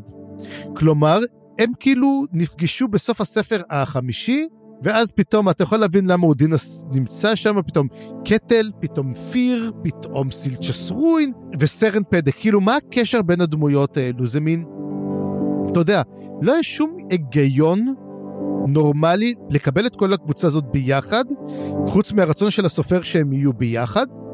אבל הדבר כן נחמד שהוא רואים תוך כדי המסע שלהם שהם ממש לא מסתדרים והם לא מבינים באמת מה הם עושים ביחד. אז זה הדמויות שכועסות על הסופר, למה שמת אותנו ביחד? או שזה... כי היה היגיון, כי אני לא ראיתי היגיון. קודם כל היה את איפה שעצרנו אותה, אה, עצרנו איתם בספר החמישי בסוף, שהם באמת כולם נפגשות ביחד. אבל מה שחסר פה, וזאת החוליה שאותי הפתיעה, זה שמתישהו אודינס וקטל נתפסות? כן, לא, לא, לא, זה, לא, זה בסדר, זה מובן, אבל uh, הרי זה, זה קורה יום לפני, זאת אומרת, זה לא שקורה איזה שבועות, חודשים לפני, זה קורה יום, יומיים לפני, שהם פשוט הולכים uh, לגנוב מזון ונתפסים. זה 아, אה, בסדר. אוקיי. אז באמת, אז בוא נתחיל, באמת בוא נתחיל עם זה קצת לפני שאנחנו מדברים, באמת הסיפור מתחיל בעצם שאודינס וקטל נתפסים ומחלצים אותם, סילצ'סרוים בא לחלץ אותם, הוא מגיע לקבוצה של אדורים שלא כל כך, הם של את'רים סליחה, שלא כל כך יודעים את מי הם תפסו, הם פשוט תפסו שמה את אודינס וקטל, וסילג'ס רובין פשוט שוחט אותם לגזרים, הם חלק בורחים, אז הוא הופך לדרקון, הוא עף ובא לחסל אותם, וכמובן מתברר שקטל נאנסת, ואני אומר, עוד פעם, כאילו, א', בת כמה היא נראית? היא נראית בת עשר? בת כמה היא? משהו כזה, היא, היא יותר מבוגרת מזה, אנחנו יודעים, כי הרבה זמן היא הייתה על מתה שהייתה תקועה ב, ב, כן. במצב ילדותי. אבל עכשיו היא כבר לא לדעתי היא כבר אה, התבגרה מאז אבל אה, עדיין זה מאוד היא מאוד... עדיין קריפי צ'יילד היא עדיין קריפי צ'יילד ועדיין בעייתי. אתה אומר איזה קריפי על לטרים כי מה שהם עושים דבר שונה הם ישר אונסים אותה. סופר בעייתי. וכולם צחקו וזה פשוט אתה אומר לעצמך אני לא יודע אני חושב שזה היה מיותר אישית אני חושב בשביל מה אנחנו לא אנחנו עדיין, עדיין צריכים לשנות על עשרים יותר זה בעצם מי שהם כן, אנחנו הבנו כבר בספר החמישי, אף אחד לא אוהב את הלסרים, זה בסדר, אנחנו שמחים מאוד מזה שתיאול מחסל אותם, אנחנו לא צריכים עוד יותר לשנוא אתכם. אמ, אבל אולי זה גם נועד, אתה יודע, באיזשהו מובן, לחבר בין סרן לבין קטל, שיהיה להם, אני לא יודע איך להגיד את זה בצורה הכי בוטה ומכוערת, חוויה משותפת. סורי. כן, אני... לא, ברור, זה כבר, זה כבר ממש מדברים על זה, זאת אומרת, זה כן אה, קיים שם. כן, לא יודע, אני חושב שהשימוש הזה הוא כבר... מאוס ולעוס, ועדיין, אתה יודע, בוא נגיד שהם הולכים ביחד החבורה הזאתי, והם לא יודעים מה הם רוצים ולאיפה הם הולכים, ודוגרי, אם אני מדבר איתך, למה הם, הרי אודנס אנחנו יודעים ברח מרולד. למה פיר הצטרף אליו? פיר גם ברח מרולד. מה סרן פדק מחפ... כן, אבל למה סרן פדק? מה היא עושה איתם? הם שכרו אותה? מה סילצ'ס רוין עושה שם? אני יודע שהם קטל, אבל... סרן פדק הייתה מאוד קרובה לכל... חסר לי, חסר לי, חסר לי משהו, לא, בסוף הם דופקים לה בדלת, כי היא לא הייתה בכל כל השלב הזה, כי הרי היא לא הייתה בכלל בכל הפלישה, לא השתתפה בקרב, אבל בסוף פיר אני חושב דופק לה בדלת, ויאללה בואי זזים, כאילו. ככה, סרן פדק מאוד מאוד קרובה להאל בדיקט, נכון? הייתה, הייתה, כבר, כן. והיא גם הייתה Acquitor שמחוברת להירות' ולכל מה שקרה בכפר של האידורים, אז היא הכירה את כולם, משם היא הכירה את פיר, אמ, משם היא הכירה את אודינס, היא הייתה מאוד מחוברת למה שקרה שם, זאת אומרת היא ידעה מה קרה עם רולד, לדעתי בתור Acquitor היה לה חיבור מאוד עמוק אליהם, אבל אני באמת קשה להסביר מה זה, מה פתאום איך הדברים האלה התחברו ככה. השניים המוזרים פה באמת זה סילצ'ס רואין וקטל שכאילו הם הם הם אייטם הם ביחד כי היא הייתה בבית העזת והוא דיבר אליה והיא הצילה אותו וכולי כל הדברים האלה. למה כל זה התחבר? אני לא מבין מה הקשר בין החיבור שלהם.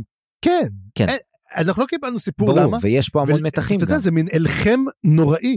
כן, אבל זה, זה לא הגיוני מבחינה ספרותית, אוקיי? אני לא מבין מה הקשר. אני חושב שיש דברים שאולי גם עוד נגלה, אבל שכחת שגם אודינס עבר אונס. אז uh, יש לנו עוד, uh, עוד מישהו פה. ש- כן. ואז למעשה אנחנו לא מבינים כל כך לאיפה בעצם הם הולכים, הם כאילו בורחים מזרחה ונראה שיש להם יעד, אבל אף אחד לא מדבר על היעד שלהם, הם פשוט הולכים. הם כאילו הולכים לבלו רוז. הם, הם עולים על ה... בהרים ש... למה? למה? מה הם מחפשים, מה הם מחפשים בבלו רוז? יש להם מה הם מחפשים? מקלט? סנקצ'ורי? הרי זה גם כן חלק. בלו רוז זה אזור מאוד שם? מנותק. הוא מוקף בהרים, הוא כאילו בשליטת האימפריה, אבל כמו שאנחנו רואים, יש להם גם רצונות משלהם, הם שולחים מרגלים, הם, הם עובדים עליהם כשצריך. לדעתי בלו רוז זה המעוז האחרון שעומד באמת אה, נגד ההדורים שהוא לא אה, לגמרי מחוץ לאימפריה כמו הדברים שקורים במזרח אה, דרום מזרח. אז לדעתי זה ממש אה, הכיוון שלהם או של או שלחלופין הם רוצים לעבור דרך בלו רוז כדי להגיע לדרין וכל האזורים האלה שדיברנו עליהם. כן, אבל אנחנו שמים לב, כמו שאנחנו גם שאלנו את השאלה בפעם הקודמת, למה בעצם, אתה יודע, הם, הם הולכים, מה קורה ולמה לא תופסים אותם.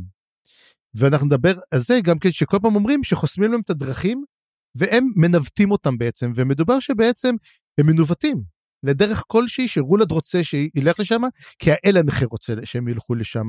וגם כן, ואני חושב שבעצם, אתה יודע לאיפה הוא מנווט אותם? לפינסט של סקבנדרי. כן כי המטרה היא בעצם לשחרר את סקבנדרי שוב. נכון ו- ופה אנחנו באמת נתקלים ב- באולי הגורם המאחד המלכד שזה אסקבנדרי אבל הוא שוב הוא בעייתי.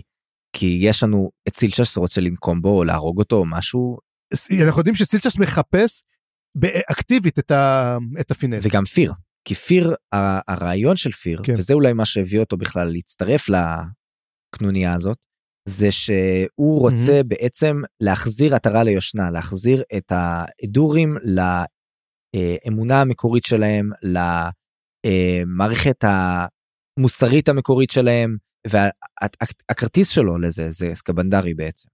ואנחנו רואים בעצם את המסע שלהם, והם תוך כדי ההרים, הם מוצאים שם גם כן מין עיר קצ'ן צ'מאלה, skykeep, אני מאמין, שהתרסק לתוך ההרים. אה, לא לא לא לא לדעתי מה שמדובר זה זה עיר עיר עיר שהיא שלהם? מוקדמת יותר מ skykeeps היא skykeep שלא שהיא לא skykeep זאת אומרת יש לה מבנה של skykeep שפשוט חצבו אותו באבן רק שהיא לא הפכה להיות skykeep.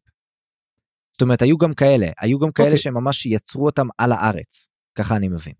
אוקיי, והם בעצם עוברים בסקייקיפס, ומה שקורה, הם מספרים להם את הסיפור שלמעשה הקצ'ן צ'מאלה הושמדו פה. כי זה בעצם, אה, הרי זה ערים של קצ'ן צ'מאלה, ומי שהשמיד אותם היו אליינט אמיתיים, גם עושים דגש כזה, זה לא בעלי דרם דרקוני, אלא דרקונים טהורים טהורים. טהורים, אלא כי הקצ'ן צ'מאלה הם היו בדרך להשמדת הקיום עצמו. אז אני אומר, מה, מה, מה הם רצו לעשות? ואם מדובר על ארוכי הזנב או על קצרי הזנב? איך שזה נשמע זה הקצרי זנב כי אם אנחנו מדברים על skykeeps לא או על אבל לא, אבל אתה אומר שזה לא skykeeps, אתה אומר שהם היו בעצם פה. אוקיי. יכול להיות שזה המקבילה של ה skykeeps של הארוכי זנב כי בהמשך כי מה שאנחנו רואים בהמשך ליד האולדן זה ארוכי זנב. אה, באולדן זה ארוכי זנב, זה נכון. וצריך לזכור דבר אחד, הרי אנחנו זוכרים גם כן שמי שהשמיד את הקצ'ן שבל היו פוקרו לסייל. קילמנדרוס. אז אה, אז זה יהיה מעניין לראות גם כן מה קורה פה. וגם כן השאלה עצמה, האם הקצ'ן צ'מאלה רצו גם כן להביא את האל הנכה כבר תקופה לפני הרבה זמן, ובעצם בגלל זה הם חוסלו, והקוסמים האלו לא הספיקו? תחשוב. אז uh, מעניין לחשוב מה היה בעצם הפשע הגדול של הקצ'ן צ'מאלה. ואז אנחנו בעצם, הם פשוט כל הפרק עצמו הם מין הולכים בתוך העיר הזאתי, ואז הוא אומר אני לא רוצה לקפוץ, ומתחברים כמה עצוב יהיה אם בצח הכל אתה תחליק ותיפול ותמות פה, כאילו סילצ'ס רואין, בא לעשות, ומספרים את הסיפור שלו, בא לנקום והחליק ושבר את הראש, וזה הסוף שלו, ואז פתאום כשהם הולכים שם, מי שמגיע, אחרי היעדרות מאוד מאוד ארוכה, זה ווית'ר, שחשבו שעבר, בעצם כל הווית'לים כבר לא קיימים. אבל הוא גם לא מגיע, ופתאום ווית'ר מגיע ועוד כאילו צוחק עליהם. לא הבנתי בדיוק מה הקטע שלו, אני האמת לא מבין את ווית'ר בכלל, כבר מהספר החמישי אני לא מבין את התפקיד שלו. אוקיי ווית'ר זה החיבור של אודינס לסילצ'ס רואין. זה למה אודינס קשור לפה. כי ווית'ר הוא הרי השליח slash עבד של סילצ'ס רואין כי סילצ'ס רואין הוא הדרקון מהמם. ווית'ר הוא הרפה שלו או הרפה שלה כן. היה שי... חלק מהצבא שלו היה פקוד שלו מה שזה לא יהיה. כן, אתה רואה שיש פה המון חיבורים קטנים כאלה כן. קשה לשכוח שסילצ'ס רוין הוא בעצם טיסטה אנדי. וגם כן ווית'ר בתכלס. נכון הוא טיסטה אנדי. אה, וחוץ מזה אני אה, אה, הם השתמשו בו פה כמו שאמרתי ל- ל- הקטע של הדם רק שווית'ר כאילו מסתכל על הדם ומתחיל העיניים שלו מתחילות לבהוק ואז סילצ'ס רוין אומר לו תיזהר אם אתה תיגע בדם הזה אפילו אני לא אצליח להציל אותך מפה. וזה מתחבר לפרולוג כמובן. מהמם. גם כן מעניין גם כשהם ידוע כל הסיפור של הבריחה של סילצ'ס רוין זה דבר ידוע הם יודעים אותו ולא רק זה הם קוראים לו גם העורב הלבן וידוע שהעורב הלבן זה אחד מה, מהעריכים של הלטרים וזה סימן רע העורב הלבן הוא סימן רע. אז זה מעניין לראות שסילצ'ס רוין בעצם כן ידוע כל הסיפור שלו ואיך הוא מתחבר בעצם למיתולוגיה הלת'רית. וזהו זה אני חייב להגיד פה ואני אתן פה את ה... תמיד הדבר הזה. הספרים של אריקסון מילים בכל טוב אבל תמיד יש את ה... איזה ליין אחד שמשעמם אותי ואני לא כזה נהנה מהקריאה שלו ואני חייב להגיד שבעצם החבורה הזאתי לא מעניינת. וכל המסע שלהם שם כמה שהוא מלא בכל לור ומלא בכל הדברים האלו הם מין חבורה של דמויות לא מעניינת אני לא מצליח למצוא פה את הכיף ואני אומר אתה יודע מה סילצ'ס פשוט תהרוג את כולם תעשה מה שאתה רוצה ו... go for it dude. אני לא מצליח למצוא את עצמי עם החבר'ה האלו ואני מעדיף שכמה שפחות נשמע עליהם. אני חושב שברגע שנבין מה הם הולכים לעשות או איך הם הולכים לעשות או כשזה ייקח שלב קדימה לדעתי זה יכול להיות סופר מעניין אני דווקא אוהב את החבורות הלא מלוכדות של אריקסון ודווקא פה אני רואה לא, הרבה יש, קשרים. יש בסדר חבורה לא מלוכדת אבל זה חבורה שאין לה שום דבר שמחבר ביניהם. אני הראיתי לך יש יש דברים קטנים אבל כל אחד יש לו חיבור קטן למישהו אחר אין אין משהו שמלכד את כולם חוץ מהמסע הזה עכשיו. אה, או ההידבקות כן על תבין מי שיש שם אבל גם דמויות לא מתנהגות כאילו סרן פדק היא כאילו מלגלגת על סילצ'ס רואין זה כזה מין הדמויות די מאבדות אותה כאילו מין זה לא בדיוק הם ופיר אני לא מבין מה הוא מחפש שם למרות שרק סילצ'ס רואין הוא דמות שכתובה מאוד מאוד טוב הוא מאוד מפחיד דרך אגב הוא דמות מאוד מאיימת. וגם הוא מעלה עוד דבר אחד מאוד מעניין שהוא אומר שאומרים לו תגיד לי למה לא פשוט תהפוך להיות אה, דרקון ותעבור לצד השני ואז הוא אומר כשאתה הופך לדרקון זה מעורר בך רעב וזה מעניין גם כי, זה לא מה ששמענו אבל זה יכול להסביר הרבה דברים על אנומנדר. לגמרי ובכלל על soletaken ו- ודרקונים ו- וכל הדברים האלה. אוקיי אז בוא בוא נעצור איתם טוב, אני, אני, בעיקרון אנחנו מס, נס, נעצור איתם ובוא נעבור לחלק האחרון של הפרק.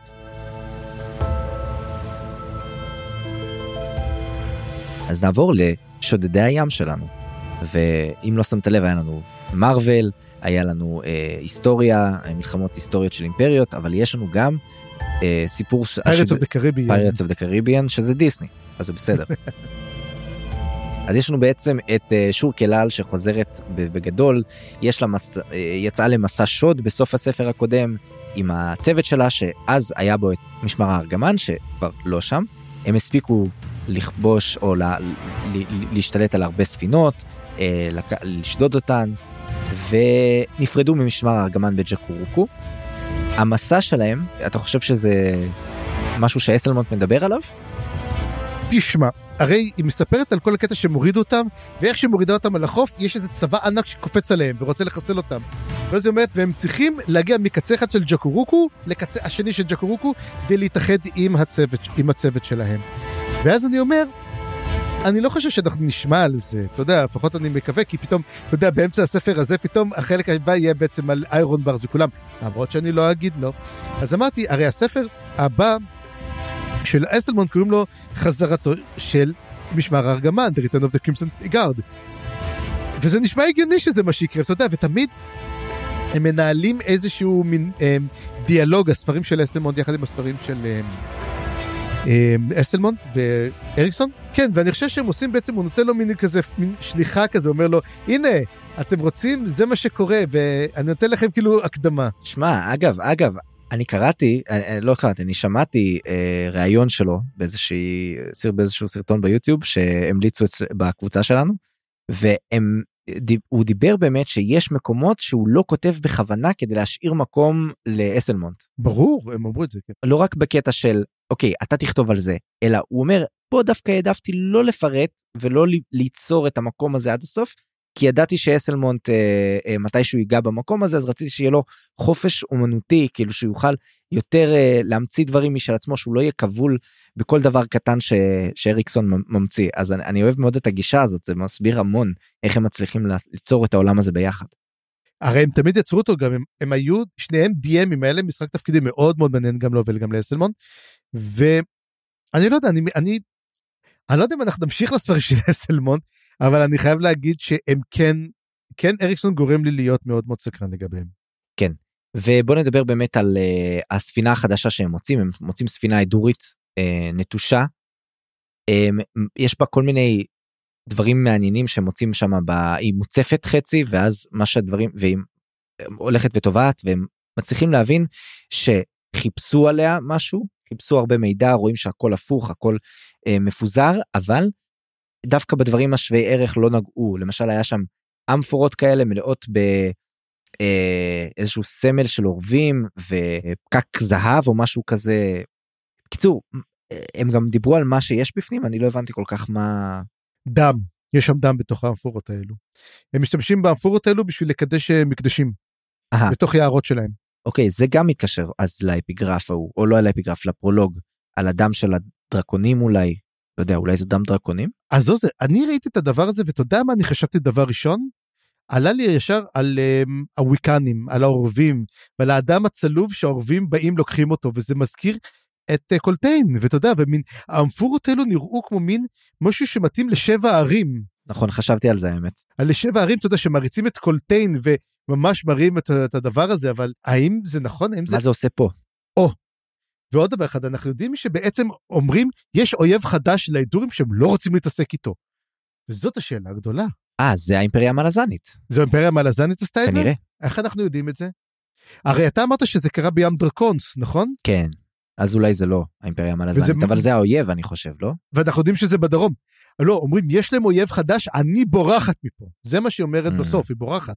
אבל אנחנו לא יודעים מי האויב. אז זאת השאלה, האם יש אויב גדול יותר, עוד יותר שאנחנו לא מכירים אותו? האם זה הסגולה? שאלות מצוינות, ואני גם אגיד, יש לי עוד שאלה, איפה אובללה? למה הוא לא חלק מהספינה? אה, אובללה מופיע שם. לא, אובללה היה שם, ראו אותו, יש לה, את ה... איך זה, יש לה את ה first captain, את ה first mate שהוא מין היצור אחד שמאבד כל פעם איברים, איך קראו לו? ה handsome, נכון? אה, כן, אז זה שאין לו אף. אין לו אף, אין לו זה, אין לו כל דבר וכזה מין, אה, יש לו גם קול כזה, אה, אה, עשו לו איזה משהו כזה נורא. אני חושב שהוא בכלל הוזכר איפשהו שם, אני לא בטוח. או שהוא נמצא שם, אתה יודע, בתא המטען ופותר חידות, אני לא יודע. עושה תשבצים. כן.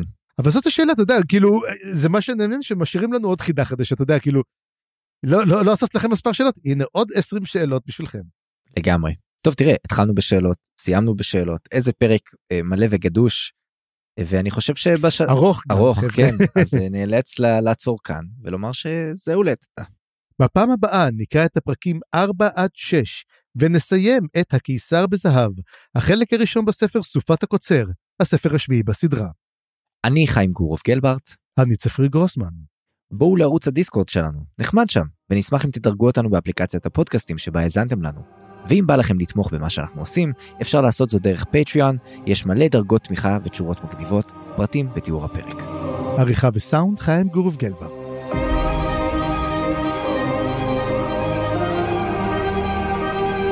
הצטרפו אלינו לדיונים בקבוצת הפייסבוק, מה לזן קבוצת קריאה. תודה שהאזנתם, וניפגש בפרק הבא.